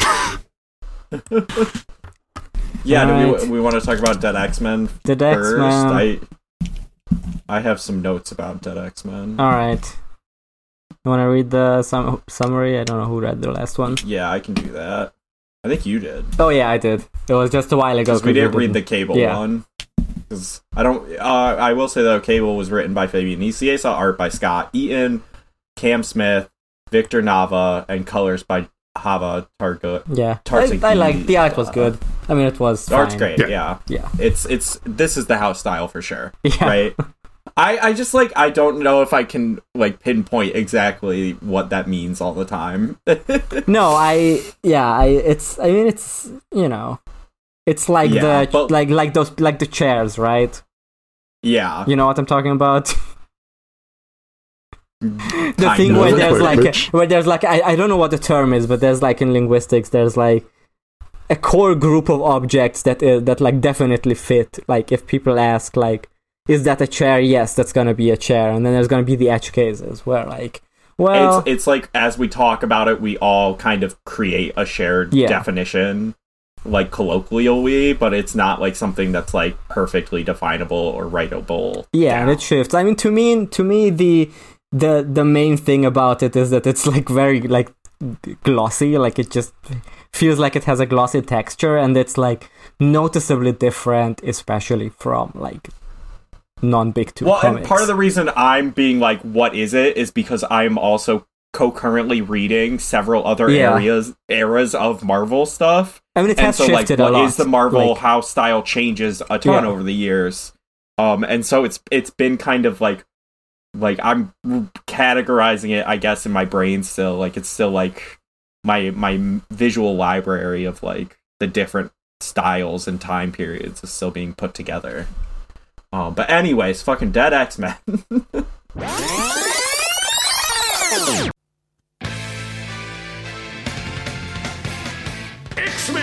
Uh, Dead X Men number one, written by Steve Foxe, art by Yo- Jonas Scharf, uh, Bernard Chang, and Vincent Carratù, uh, colors by Frank Martin. The X Men who were elected at the gala have been revived by Rachel Summers and Professor X and are being sent to different timelines so Prodigy can absorb the knowledge of one of the Moira engine clones and use the information to pinpoint the time and location of the original Moira before she became evil. The team visits a timeline where Orbis Stellaris used the Galactic War Abigail Brand was trying to start in X Men Red for his own means and destroy the Earth. They find the version of Moira from this timeline and escape with her knowledge, but accidentally give her the re- resources she needs to go back in time to the original Moira as well as Chuck. I, uh, I, I, I guess we know one of the uh, like blank spaces Yeah. for the Rise team now, and it's, not one gonna of the be people we Rachel, predicted. yeah. Yeah. Which makes Um, sense. She's like the like her and Cable both are have time travel powers on top of their psychic Yeah. powers. Um, uh, yeah, and I was happy to see her um, show up. And Yeah, there's uh, even a data page mention of her girlfriend. Um, that's still a thing. Well, it's been revealed that uh like on that it was in the X Men Mondays this week. The cover for issue three of Dead X Men has Betsy on it, and Steve Foxe said that Betsy will be in the story at some point, um, probably as like a guest for issue three, um, because he was like, I didn't really have a good reason to make her a focus of the story, even though I kind of wanted to. Um, it seemed like he was interested in using Rachel because like based on what he said in the interview because um of Tini Howard's use over the course of all those other series throughout the Krakoan era so like Rachel is a really great fit to put um as like this finishing like piece to the story you know and it works well Yeah, I mean, this was a good book. This is kind of I don't have a like don't have like a grand take on this, but this feels like a much better complement to uh to Rise of the Powers of Ten than the Fall of the House of X did to me. Like it this feels like a more essential story. It has a cast that is you know, a fun team of X-Men. Um, they gave Jubilee a really cool jacket. they gave Jubilee yeah a cool that's in my it's got cool action like that actually feels like you know that's actually fun to read like that doesn't feel like you know purposeless there's there's still some world jumping stuff so um yeah we got we got three artists who in this case like are quite distinct uh which is fun Um, that I like, and I really like the you know alternate team we get of both X Men and Starjammers. They're just fun. Um, it's cool to see Abigail Brand like kind of maybe be a good guy. My my my like headcanon here is you know an X Men Red um when Abigail or she she gets found out and she teleports away and then Fisher King is there and he says uh you know uh you're an enemy. We uh what we do on on Arakko. You destroy your enemies. You destroy everything they are.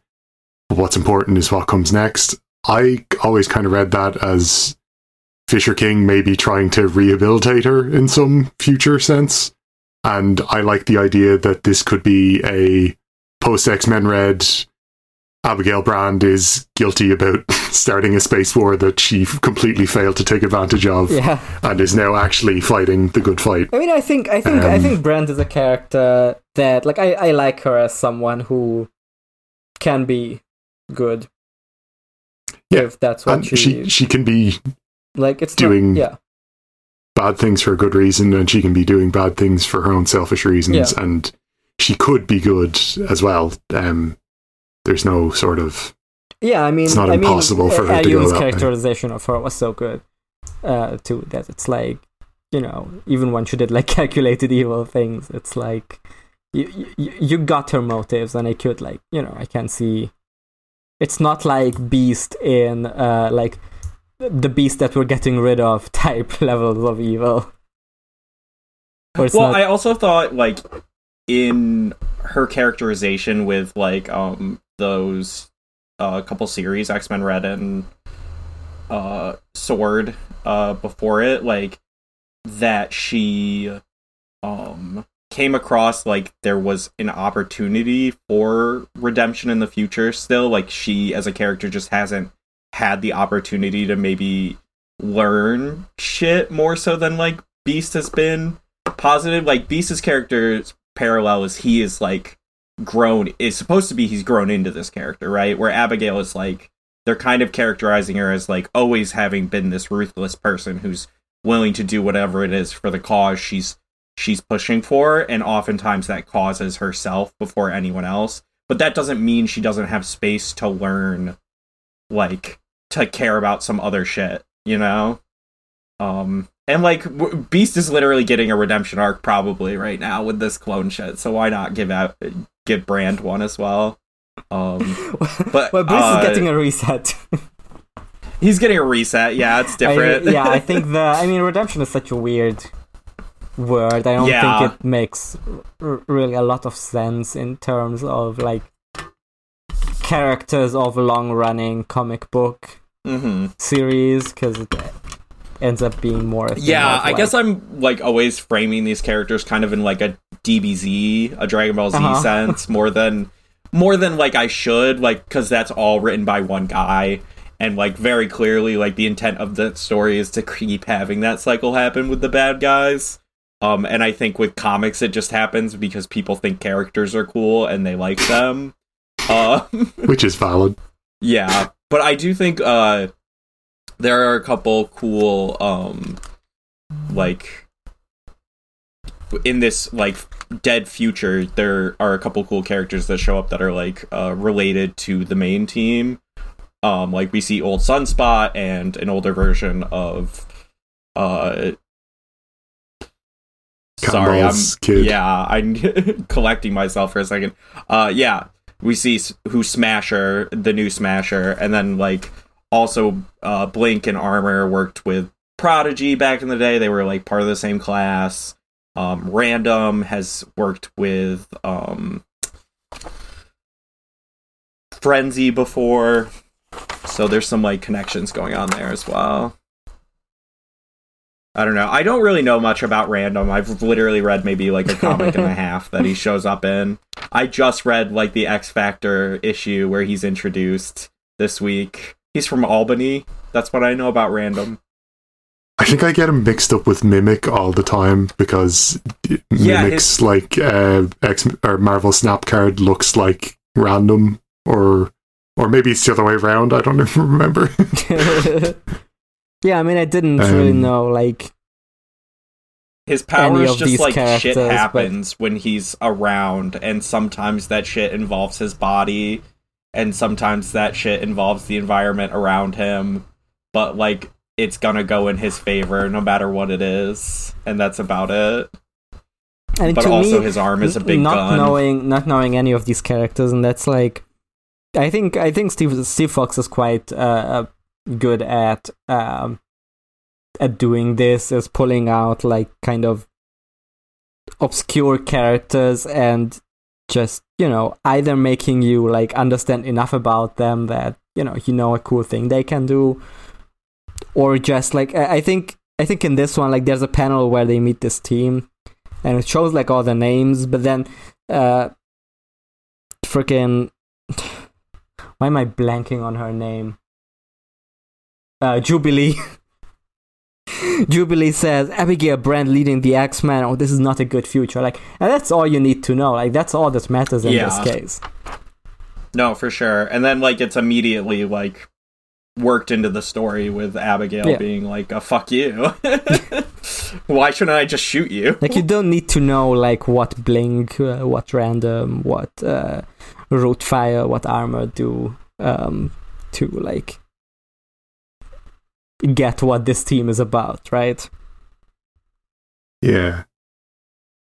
And then, yeah, just like, yeah, again, going through the sort of rise thing of here's an alternate future where, you know, one of the Sinisters, uh, things turned out really well for them.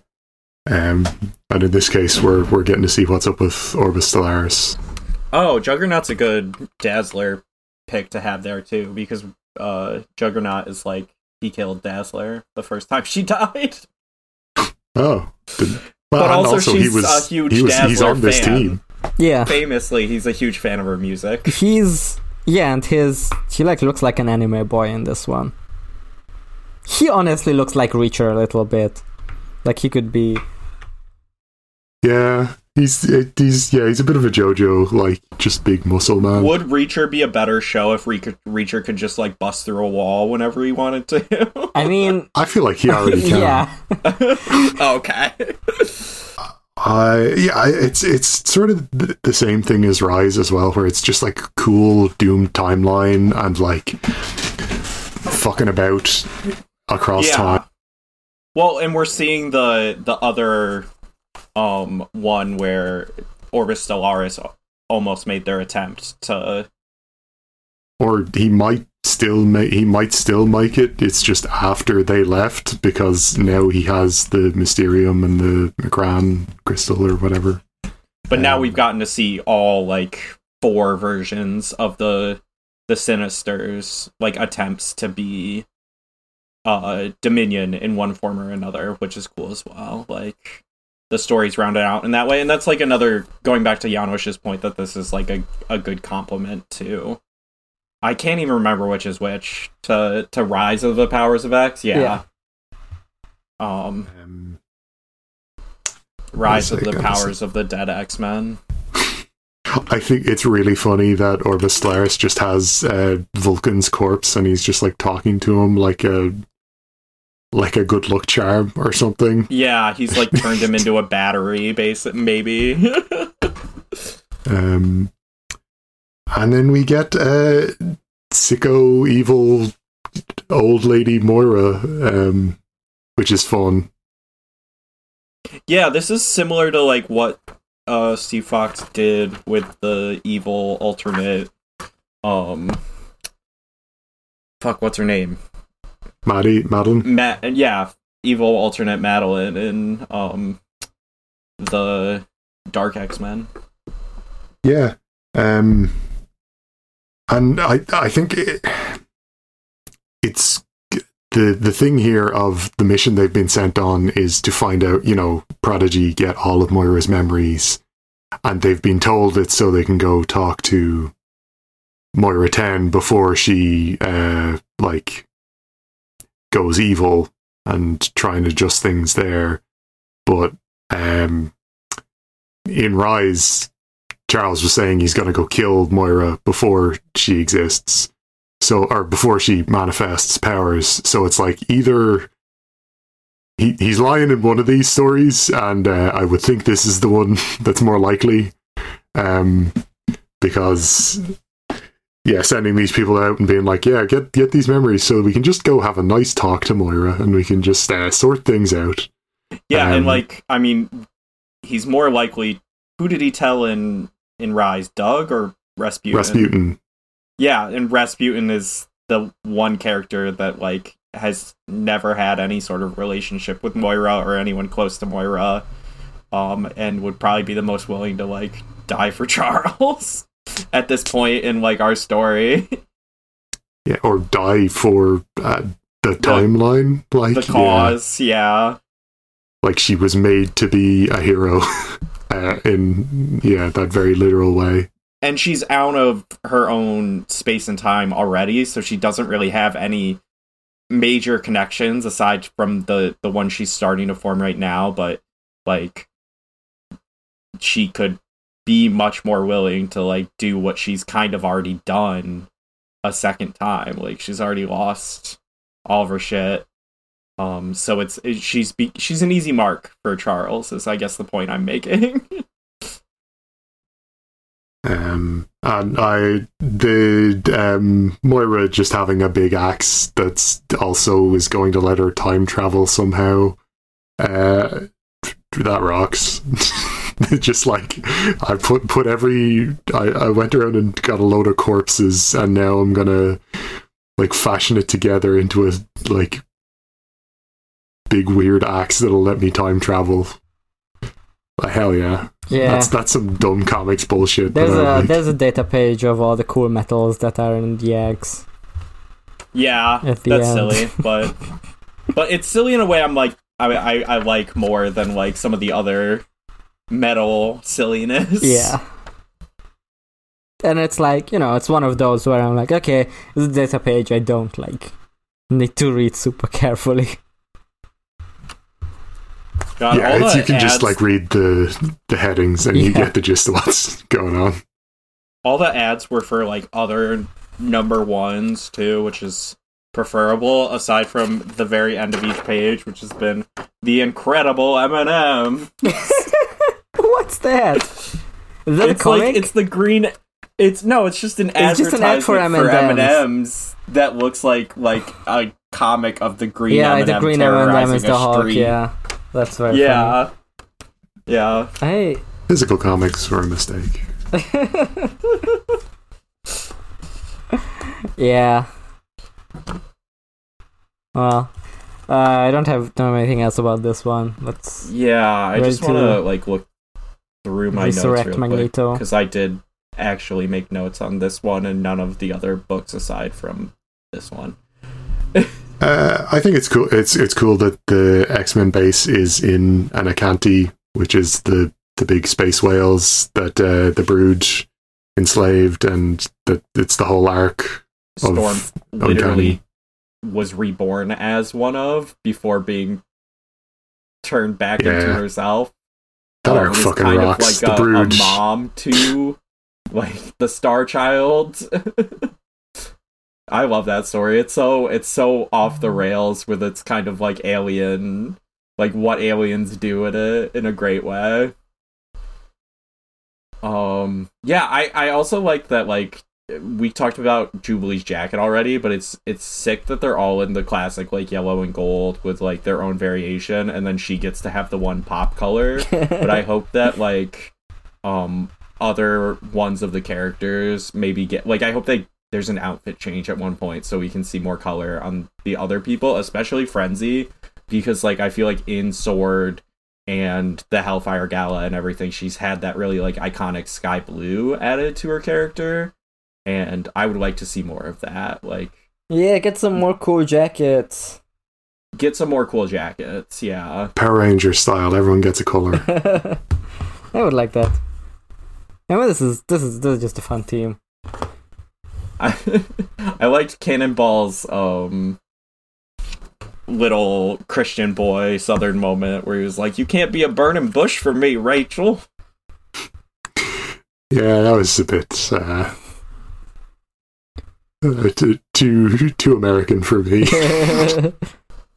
That's the that's that's the right kind of hillbilly shit that I want to see every once in a while. yeah, I mean, reading those reading those accents uh, that are written like that is always a Rachel, you don't understand. I have the Christian guilt. I have Christian guilt, Rachel. You cannot show up on the screen looking like that with that flaming bush filter. Because And then she's just like, All right, let's my guy, my whole thing is I'm on fire all the time. let's, Calm down. let's resurrect Magneto. I'm gonna have to go to the Presbyterian church next week just to get this out of my gosh darn head. I mean, speaking of, you know, Yeah, it's a whole. you it's know, a whole other. you know, a guy who was resurrected. I. I, I know, I know a certain guy who was resurrected, um, and uh, it was a it was a whole thing.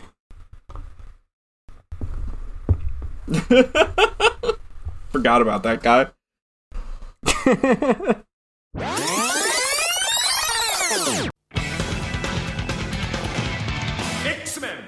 Uh, Resurrection of Magneto one. Uh, written by Al Ewing, art by Luciano Vecchio, colors by David Curiel. Storm has what she believes to be a prophetic dream of Magneto in some sort of afterlife and decides to attempt to help him. Blue Marvel and Taya of the Defenders are able to use a portal and apocalypse magic to send her to the waiting room, where she encounters Tarn and Ashake before following Magneto to the realm of judgment. She's questioned by other Dominions who are worried about the rise of Enigma, but escapes their attention and arrives in the place she saw Magneto. Um, yeah, this shit rocks. This is This such is a just- good book. Yeah, Um, even just like seeing uh, Blue Marvel and Taya, I'm like, ah, yes, let's go. Defenders Beyond. We've got like these these weirdos back for a few pages. Um, I need to fucking read Like- Defenders Beyond. Like that's what I was thinking while I'm reading this. Like, oh, you made it a Yeah, stealth sequel to Defenders Beyond. Great. Yeah, it is. uh, There's like two or three Defenders Beyond moments in this one, in the book too, because there's also the um the Beyonder Council or whatever they were called. yeah, Um, seen through the one uh Dominion window. Are the defenders having kind of a moment? Because like one of those other books also had a uh, this happened in Defenders in 1980.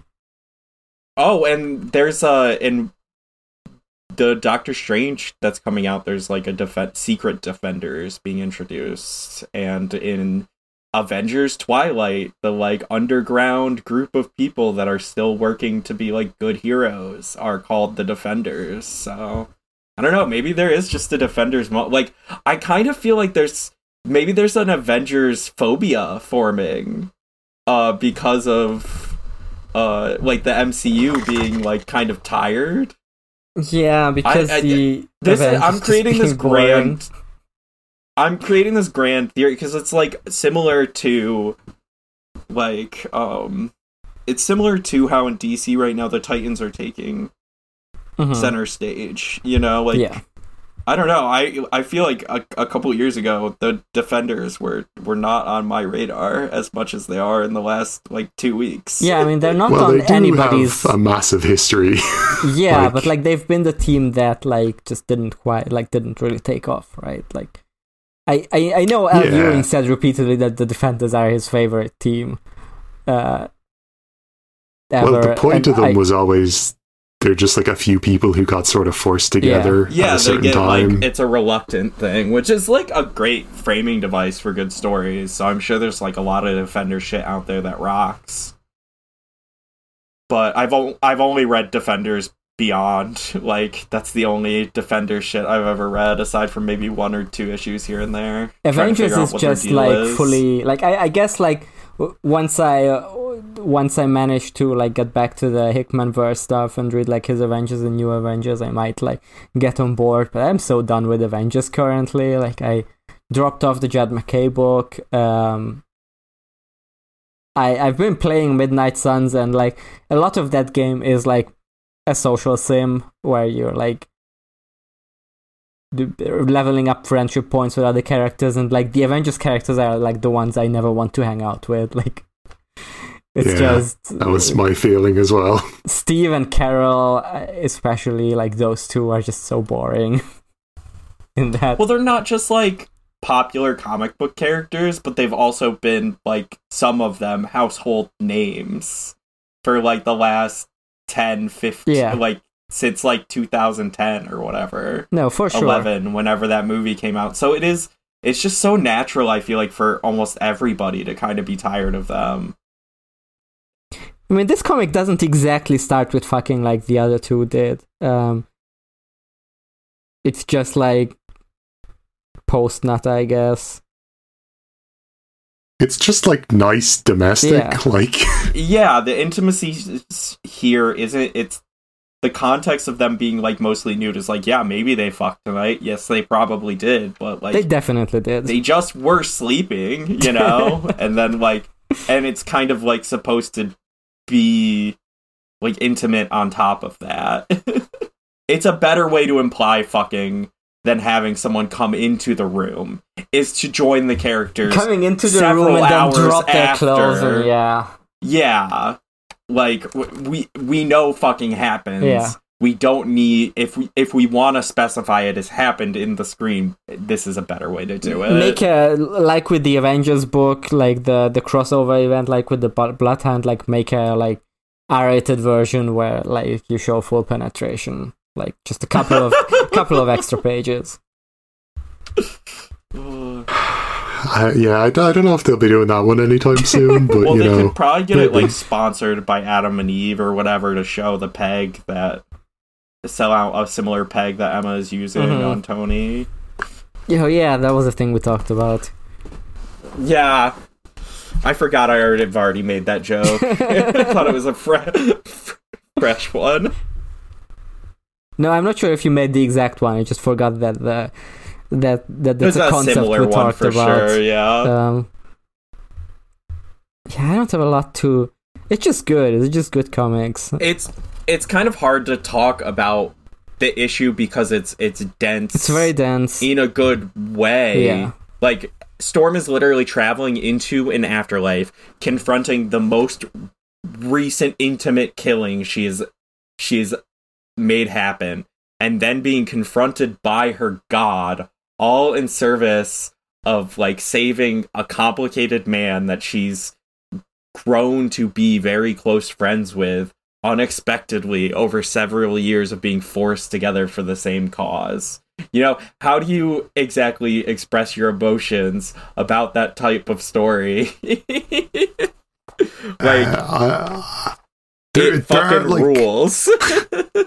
I think it's uh, one thing that stood out to me is like the way this expands on what the waiting room actually is, and you know, says that the waiting room isn't the be all end all of like the afterlife that and that mutants aren't trapped by it.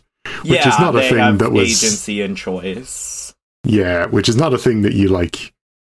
I don't know. You wouldn't have assumed the negative version of it, maybe, but it is cool to have it on, um, on the page that, like, you know, in in the waiting room there is the choice, and you know, some people don't want to come back. Some people, um, d- don't have the same or have a different idea of the afterlife or their faith doesn't have to do with this. Um, and you know they have their own thing going on. Um, and uh, the art of Tarn in the like when he's going full like horrific monster is so cool Yeah. It's super cool. He looks because he's great. just like made of mouths. He's made of Um, metal, like shark teeth mouths. it's incredible. Yeah, and the that like Storm beats him by having already beaten him, and it's like, oh, you you couldn't change who I was before, so you can't change who we, who I am now because this is where like metaphor becomes reality. I love that sort of understanding of magic and the way that is represented. so we also had the the tarot card stuff that Holly Yeah. has Do you want to read that? has sent us messages about. Yeah, let's read that quick. We because we had the tarot in regular X Men, yeah. I mean, which we weren't as hot on um, No. because this is a lot more subtle. yeah, this is just integrated into the story and use it. Like, imagine a version of this where you like turn the page and then there's just a tarot card that says Magneto, the Hanged Man, and then just like no, just not referenced for the rest of it. Like, It's also all. like just before we talk about Holly stuff, I was just like, I did the the tarot stuff did not register No. to me until Same. I mean, now I now that I see it written out, I'm like, yeah, of course. but I I looked up. Um, I mentioned before. Uh, I the time I looked up some stuff and uh, I saw the comments about how X Men Red was going to turn into a kaiju fight, and that was bad. Uh, it was this site called uh, House uh, House to Astonish, um, Oh, I which does know. little like I Page by literally page know the guy who, like, I've been on his podcast. oh great because I Yo, invite him on ours. I just I just looked on it um, because specifically there's the bit where uh, Storm says um, or like Blue Marvel's like, oh yeah, you want to borrow my thing again? Um, and I was like, I wonder when that happened. And the like note for that on House to Astonish is like, yeah, this is a two panel thing from X Men Gold number seventeen. There's it's insane that it's like mentioned, which is very funny. Um, because yeah, that that website has really nice, just like page by page and panel by panel breakdowns of like what is being referenced by things that are being said.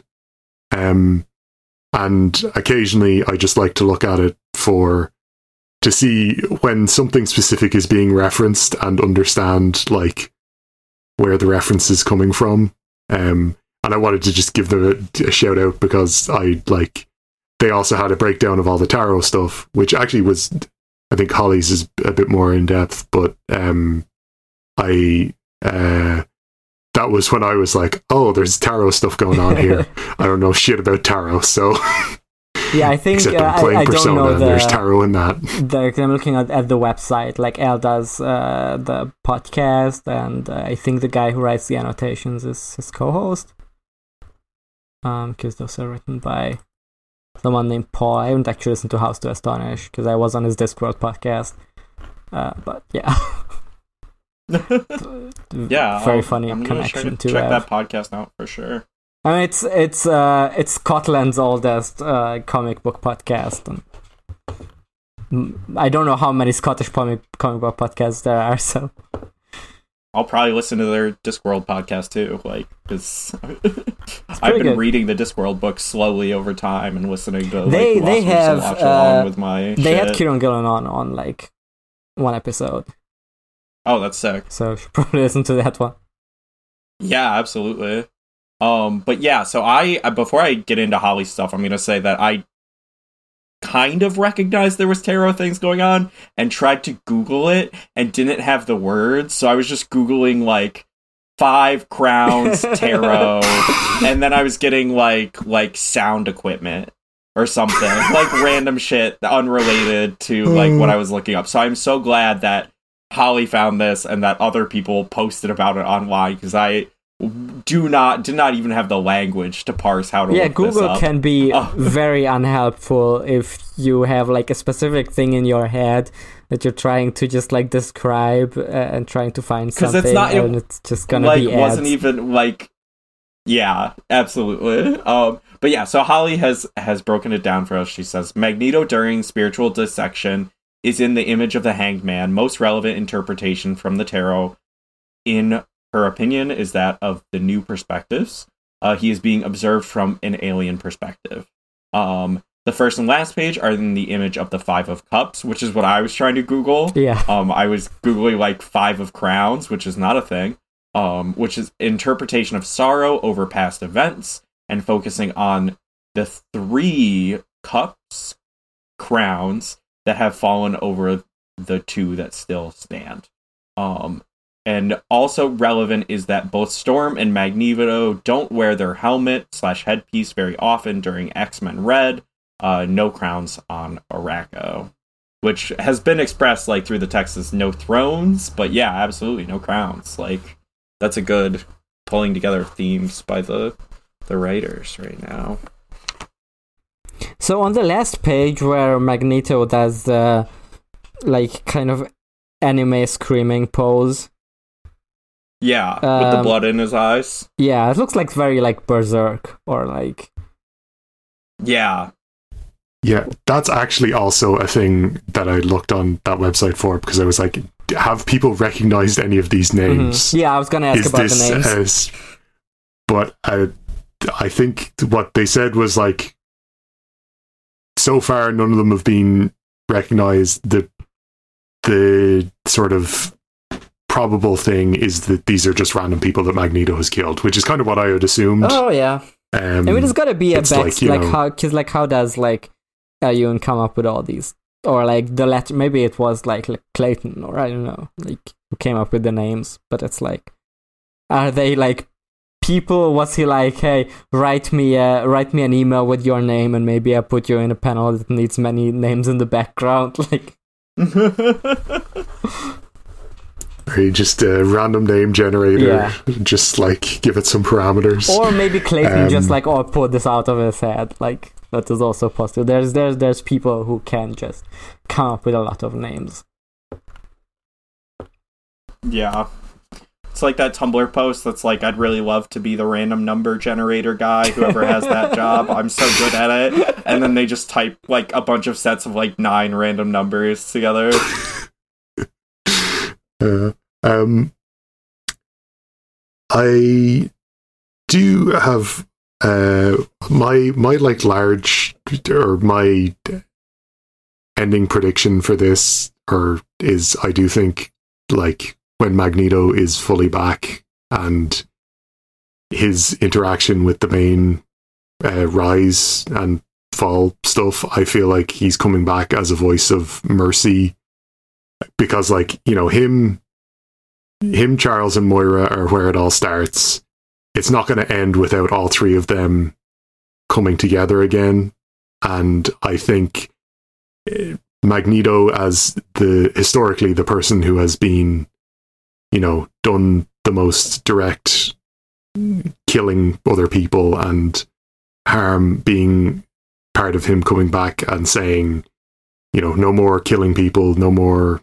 We're not going to solve this by just y- killing Moira before she's uh, manifests the powers. That's not a way that we're going to solve this. You know, we're not going to live.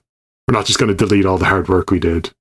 Uh, that's sort of my guess for where we're going, which I don't think is too out there or anything. It's just, um, especially seeing him, you know, suffer through the punishment that he maybe thinks he deserves.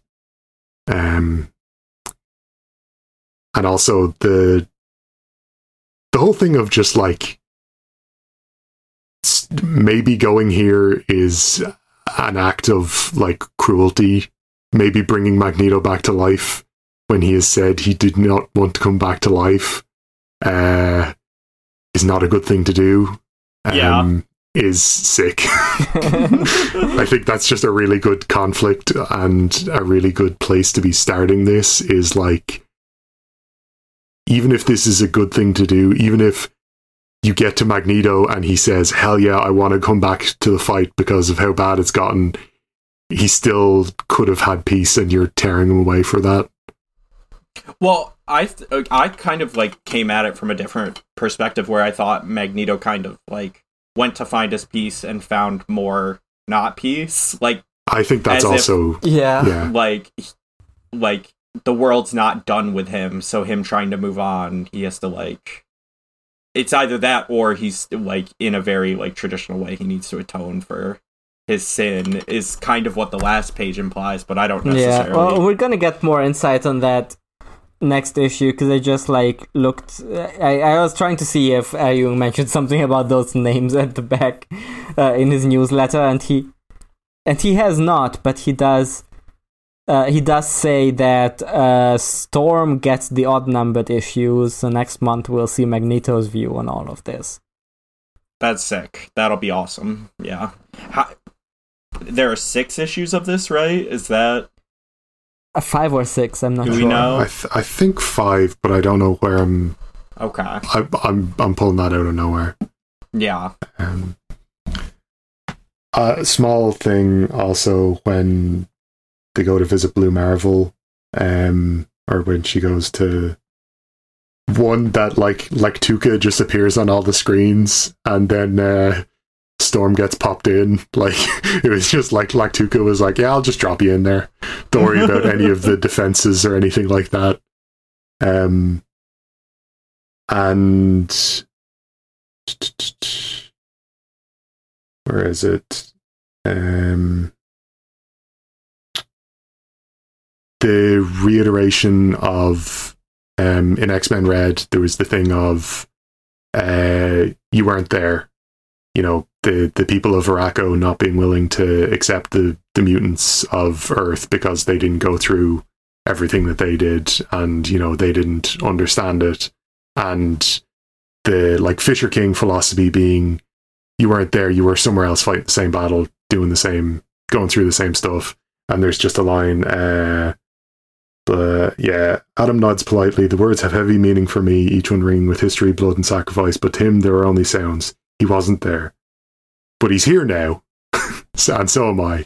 It's like, yeah, he wasn't there for those fights, but he's here for this fight and he's helping out. So, like, uh, the he is of Arakko, he is participating, and I always really like that stuff. Um, it's good, good thing for it to be dropped in here. Um, there's also a bit of like um, trust someone as an enemy in the like Magneto Storm flashback, which is the same thing that's going on in Immortal Thor.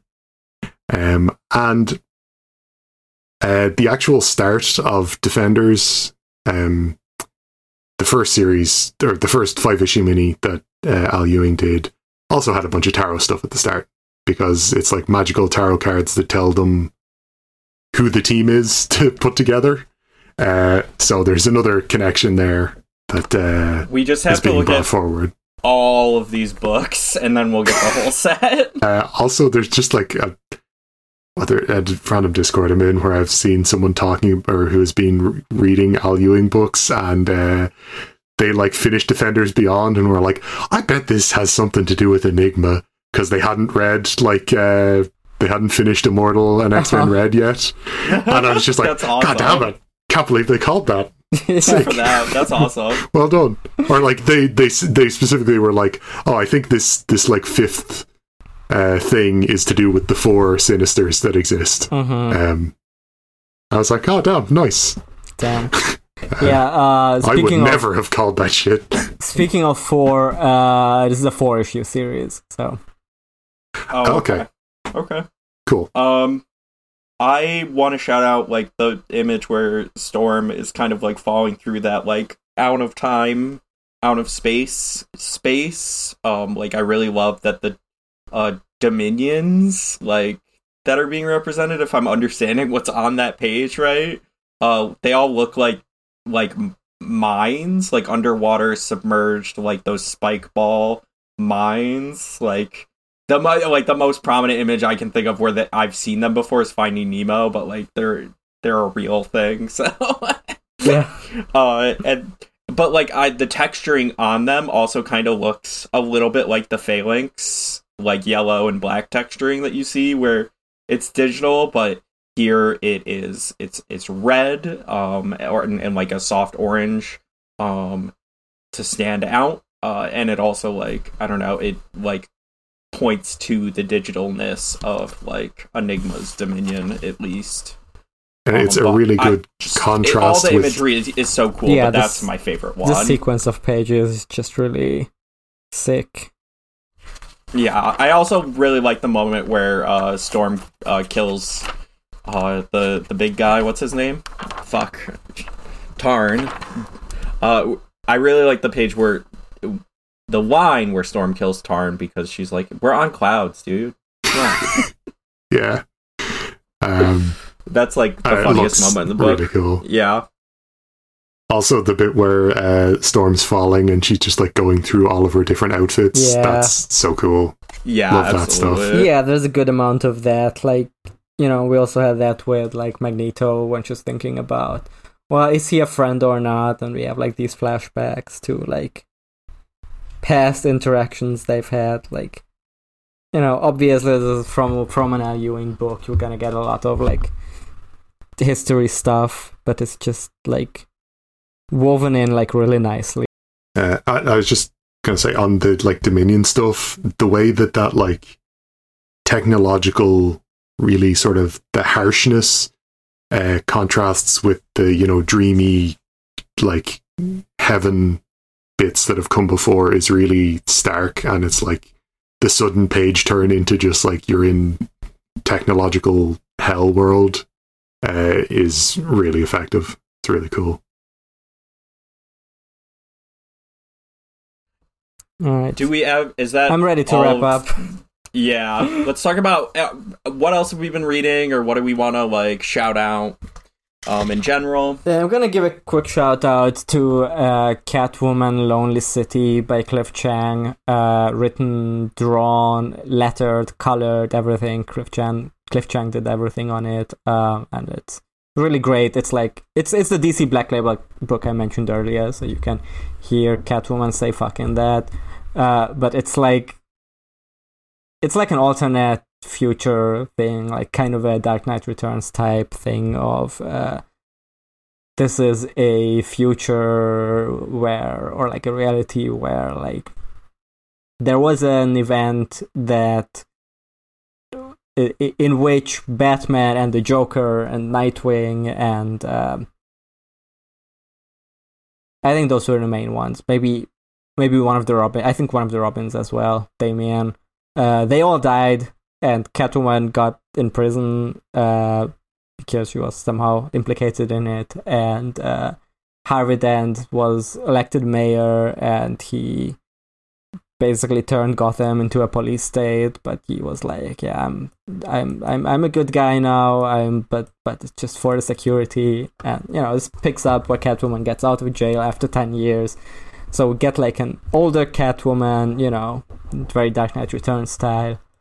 It's just it's just really good. I mean, Cliff Chiang is uh, he's he's most known for Paper Girls, Like he drew he drew that. Oh, I was Oh, trying to love Paper remember. Girls, Yeah. Yeah, Paper Girls looks so good. Yeah, so you get that from from Catwoman Lonely City. Like it's uh, That would be yeah. That sounds sick.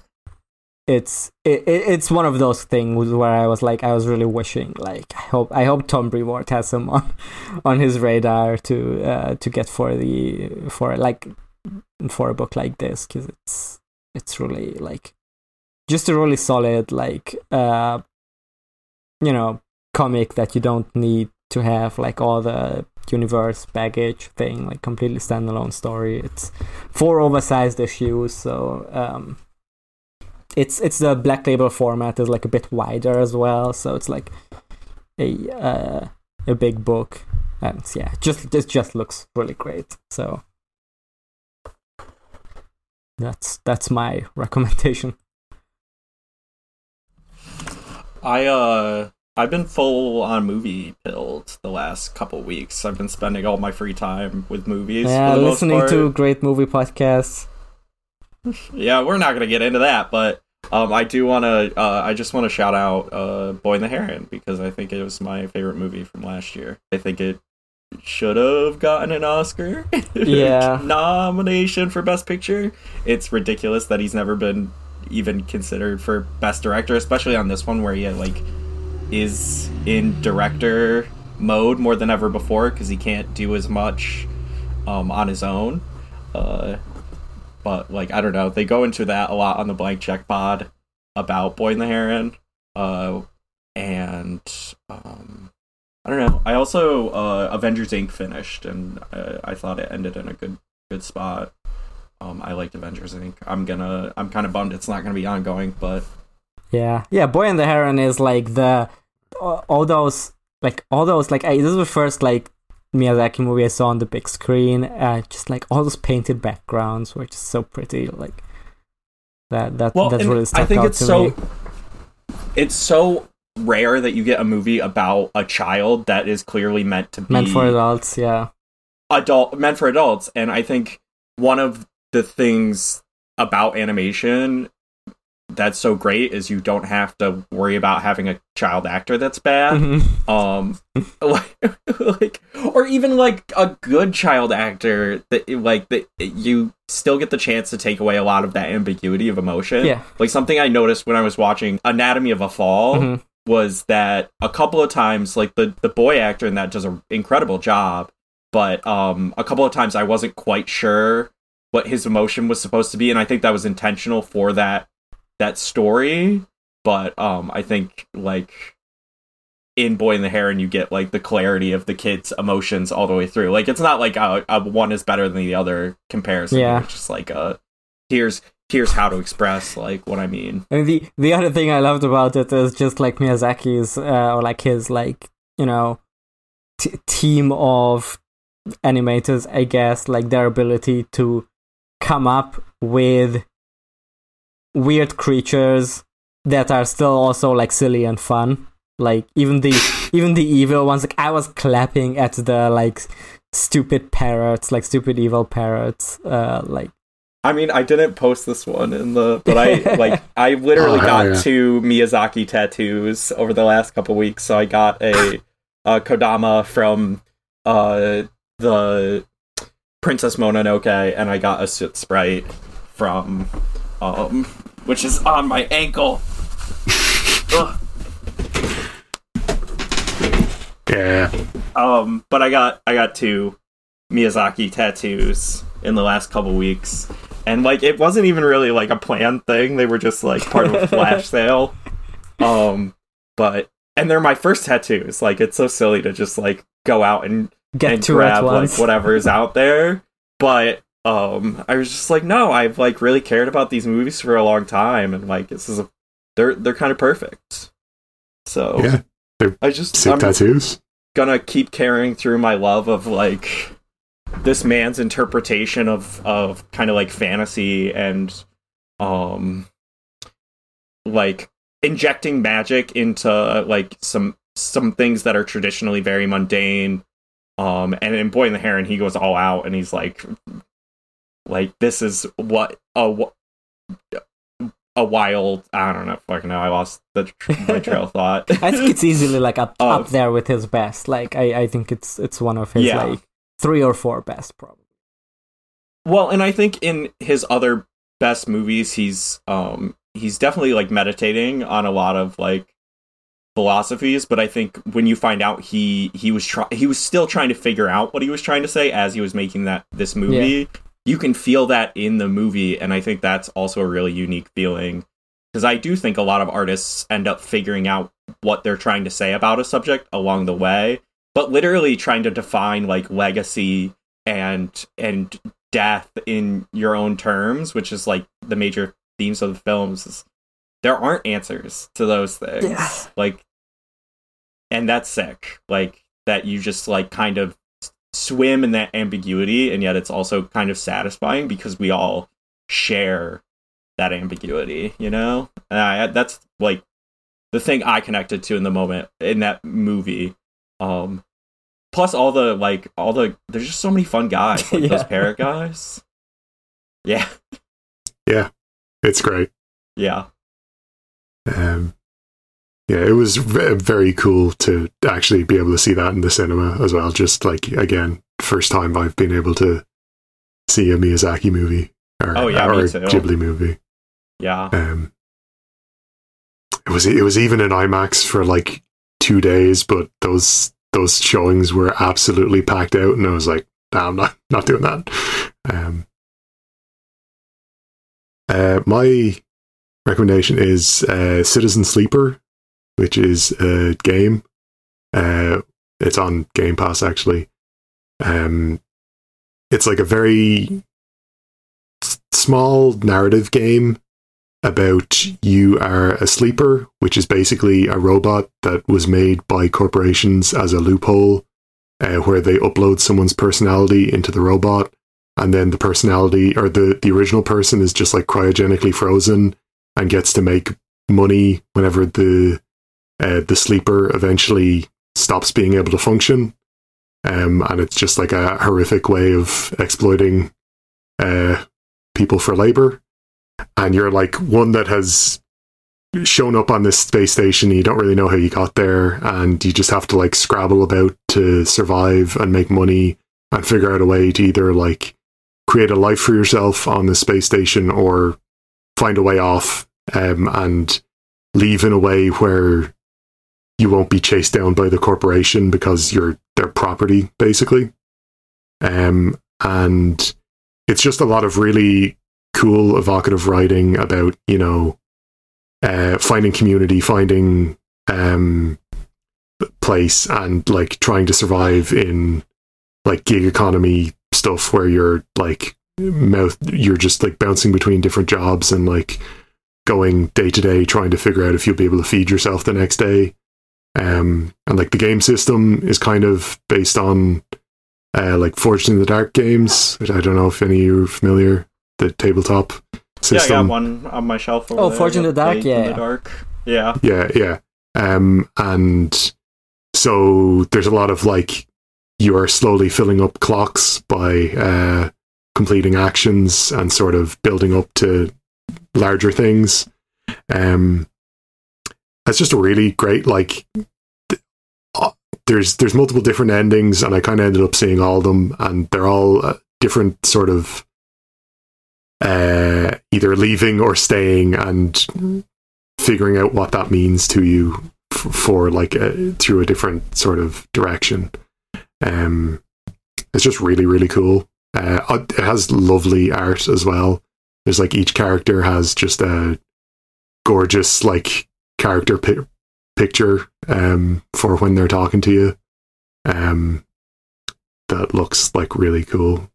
Just all all just weird like cybernetic or like people covered in junk in that like very like shitty sci-fi way that I always really like.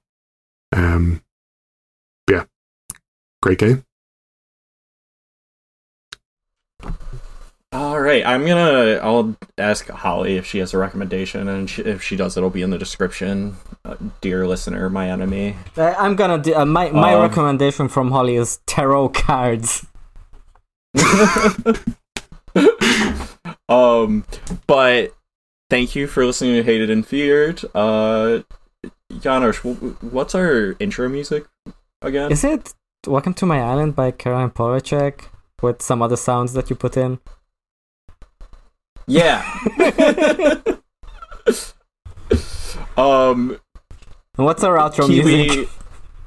Uh, I did post what it was gonna be already. If you scroll up real far, I think. Oh, past my. oh, is, comic is it The Art of War by uh, Yeah, by Lu, Lu and, and the also Wu-Tang Wu-Tang Clan? Clan. I don't know what what Yeah. what collaboration was this? It's like it was on my release radar. That's how I, I found it. Oh, but I like the um I don't know what this they is. uh they sample uh an audio segment of MASH, the show, the sitcom MASH. Um, and I just thought it was kind of like a, funny, tangentially related to war, saber tooth War. It goes in, you know. I guess this is a That's new that's my a new my, uh, like, thought Wu-Tang process. Clan collaboration. Yeah, it's like kind of an That's interesting. It's an interesting track because she covers um like some of the lyrics directly as like an homage to ODB. Um, but like I don't know, the, the Wu Tang went through like such a weird period in their Yeah. own careers where they like were kind of dicks. Yeah, the Secret not- how to not be dicks. Uh, You know, again. what was that? Like the was it an NFT? album? I don't think it was an NFT. It was just no, like they like it was way before NFTs. They just sold yeah. an album that they only made one copy of. They like proto NFT I mean, it, the- and it got bu- it got bought by an evil guy who like Yeah. was like it was the guy who was responsible for hiking up the price of uh, insulin. yes, in the U.S. yeah, like an evil, Yeah. a So an evil that's what- weird guy. and it's like who, who did you expect to buy your super expensive album, guys? I mean, I'm very with, with Wu Tang. Like the first album is so good, and then I I have listened to a couple of their solo albums, but I haven't listened to any of their other uh, albums as a yeah. I just uh, like I started liking them just because of like their Hulu show. I kind of like I liked how they framed their story within it. Um and they Have like you seen the movie Ghost do a good job of No, I haven't. You should. Does Like it has. Uh, Okay. the, the RZA wrote the soundtrack for it, and it's very good. Oh yeah, the RZA does a ton of soundtracks. He's really good at like he's he's just an incredible like. Uh, we comic- gotta end this like, I don't know the word. Per- yeah, I don't know shit about music. Uh, resist. Robot arms are Rate cool. us on iTunes. Robot arms are cool. Robot arms are cool. Resist. Resist. Rate us on iTunes. Uh, you can leave a one star review, and I won't ask you to change it. Uh, what was that? hatedx3 at gmail.com. Yes.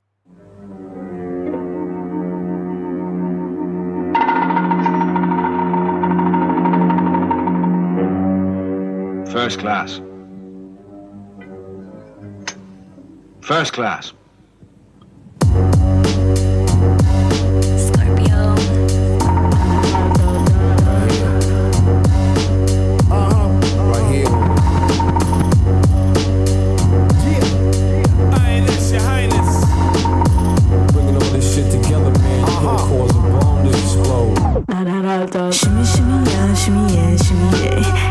Give me this mic, you know I'ma take it away. And pushing panties to the side, let's do something dignified. Can't decide between Shibuya or Italian countryside, huh? And I'm the definition of keeping it low key. Never even heard of me, but got all of my heroes doing songs with me. And I don't take advice from people doing less than me. I look in the mirror and see a living, breathing history. So what you wanna do? My move, your move. Everyone got something to lose, something to prove. A vice to cut Pass me the booze or drugs to abuse. All's fair in love and war. All the troops just washed ashore in some vintage Dior. iPhones installed, always come back for more to settle the score. That's the art of war.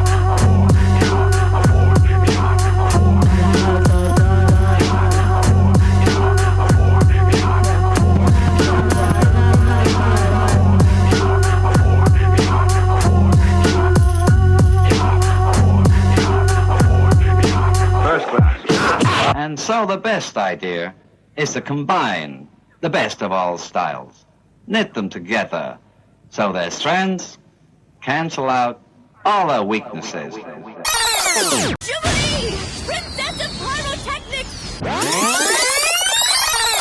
First on instrumental. I ain't a genital, I'm a giant like Andre. Splash a pineapple with a whole glass of Bombay. You ever get the feeling there's a war going on? There's always a war going on. War is the world's favorite spectator sport. Well, everybody knows war is hell. War isn't hell. War is war and hell is hell. And of the two, war is a lot worse. How do you figure that? Easy, Father. Tell me, who goes to hell? Sinners, I believe. Exactly. There are no innocent bystanders in hell. The war is chock full of them. Little kids, cripples, old ladies. In fact, except for a few of the brass, almost everybody involved is an innocent bystander. Well, I'm not. I'm here because my country needs me. You won't get this X-Men experience anywhere else, no doubt about it.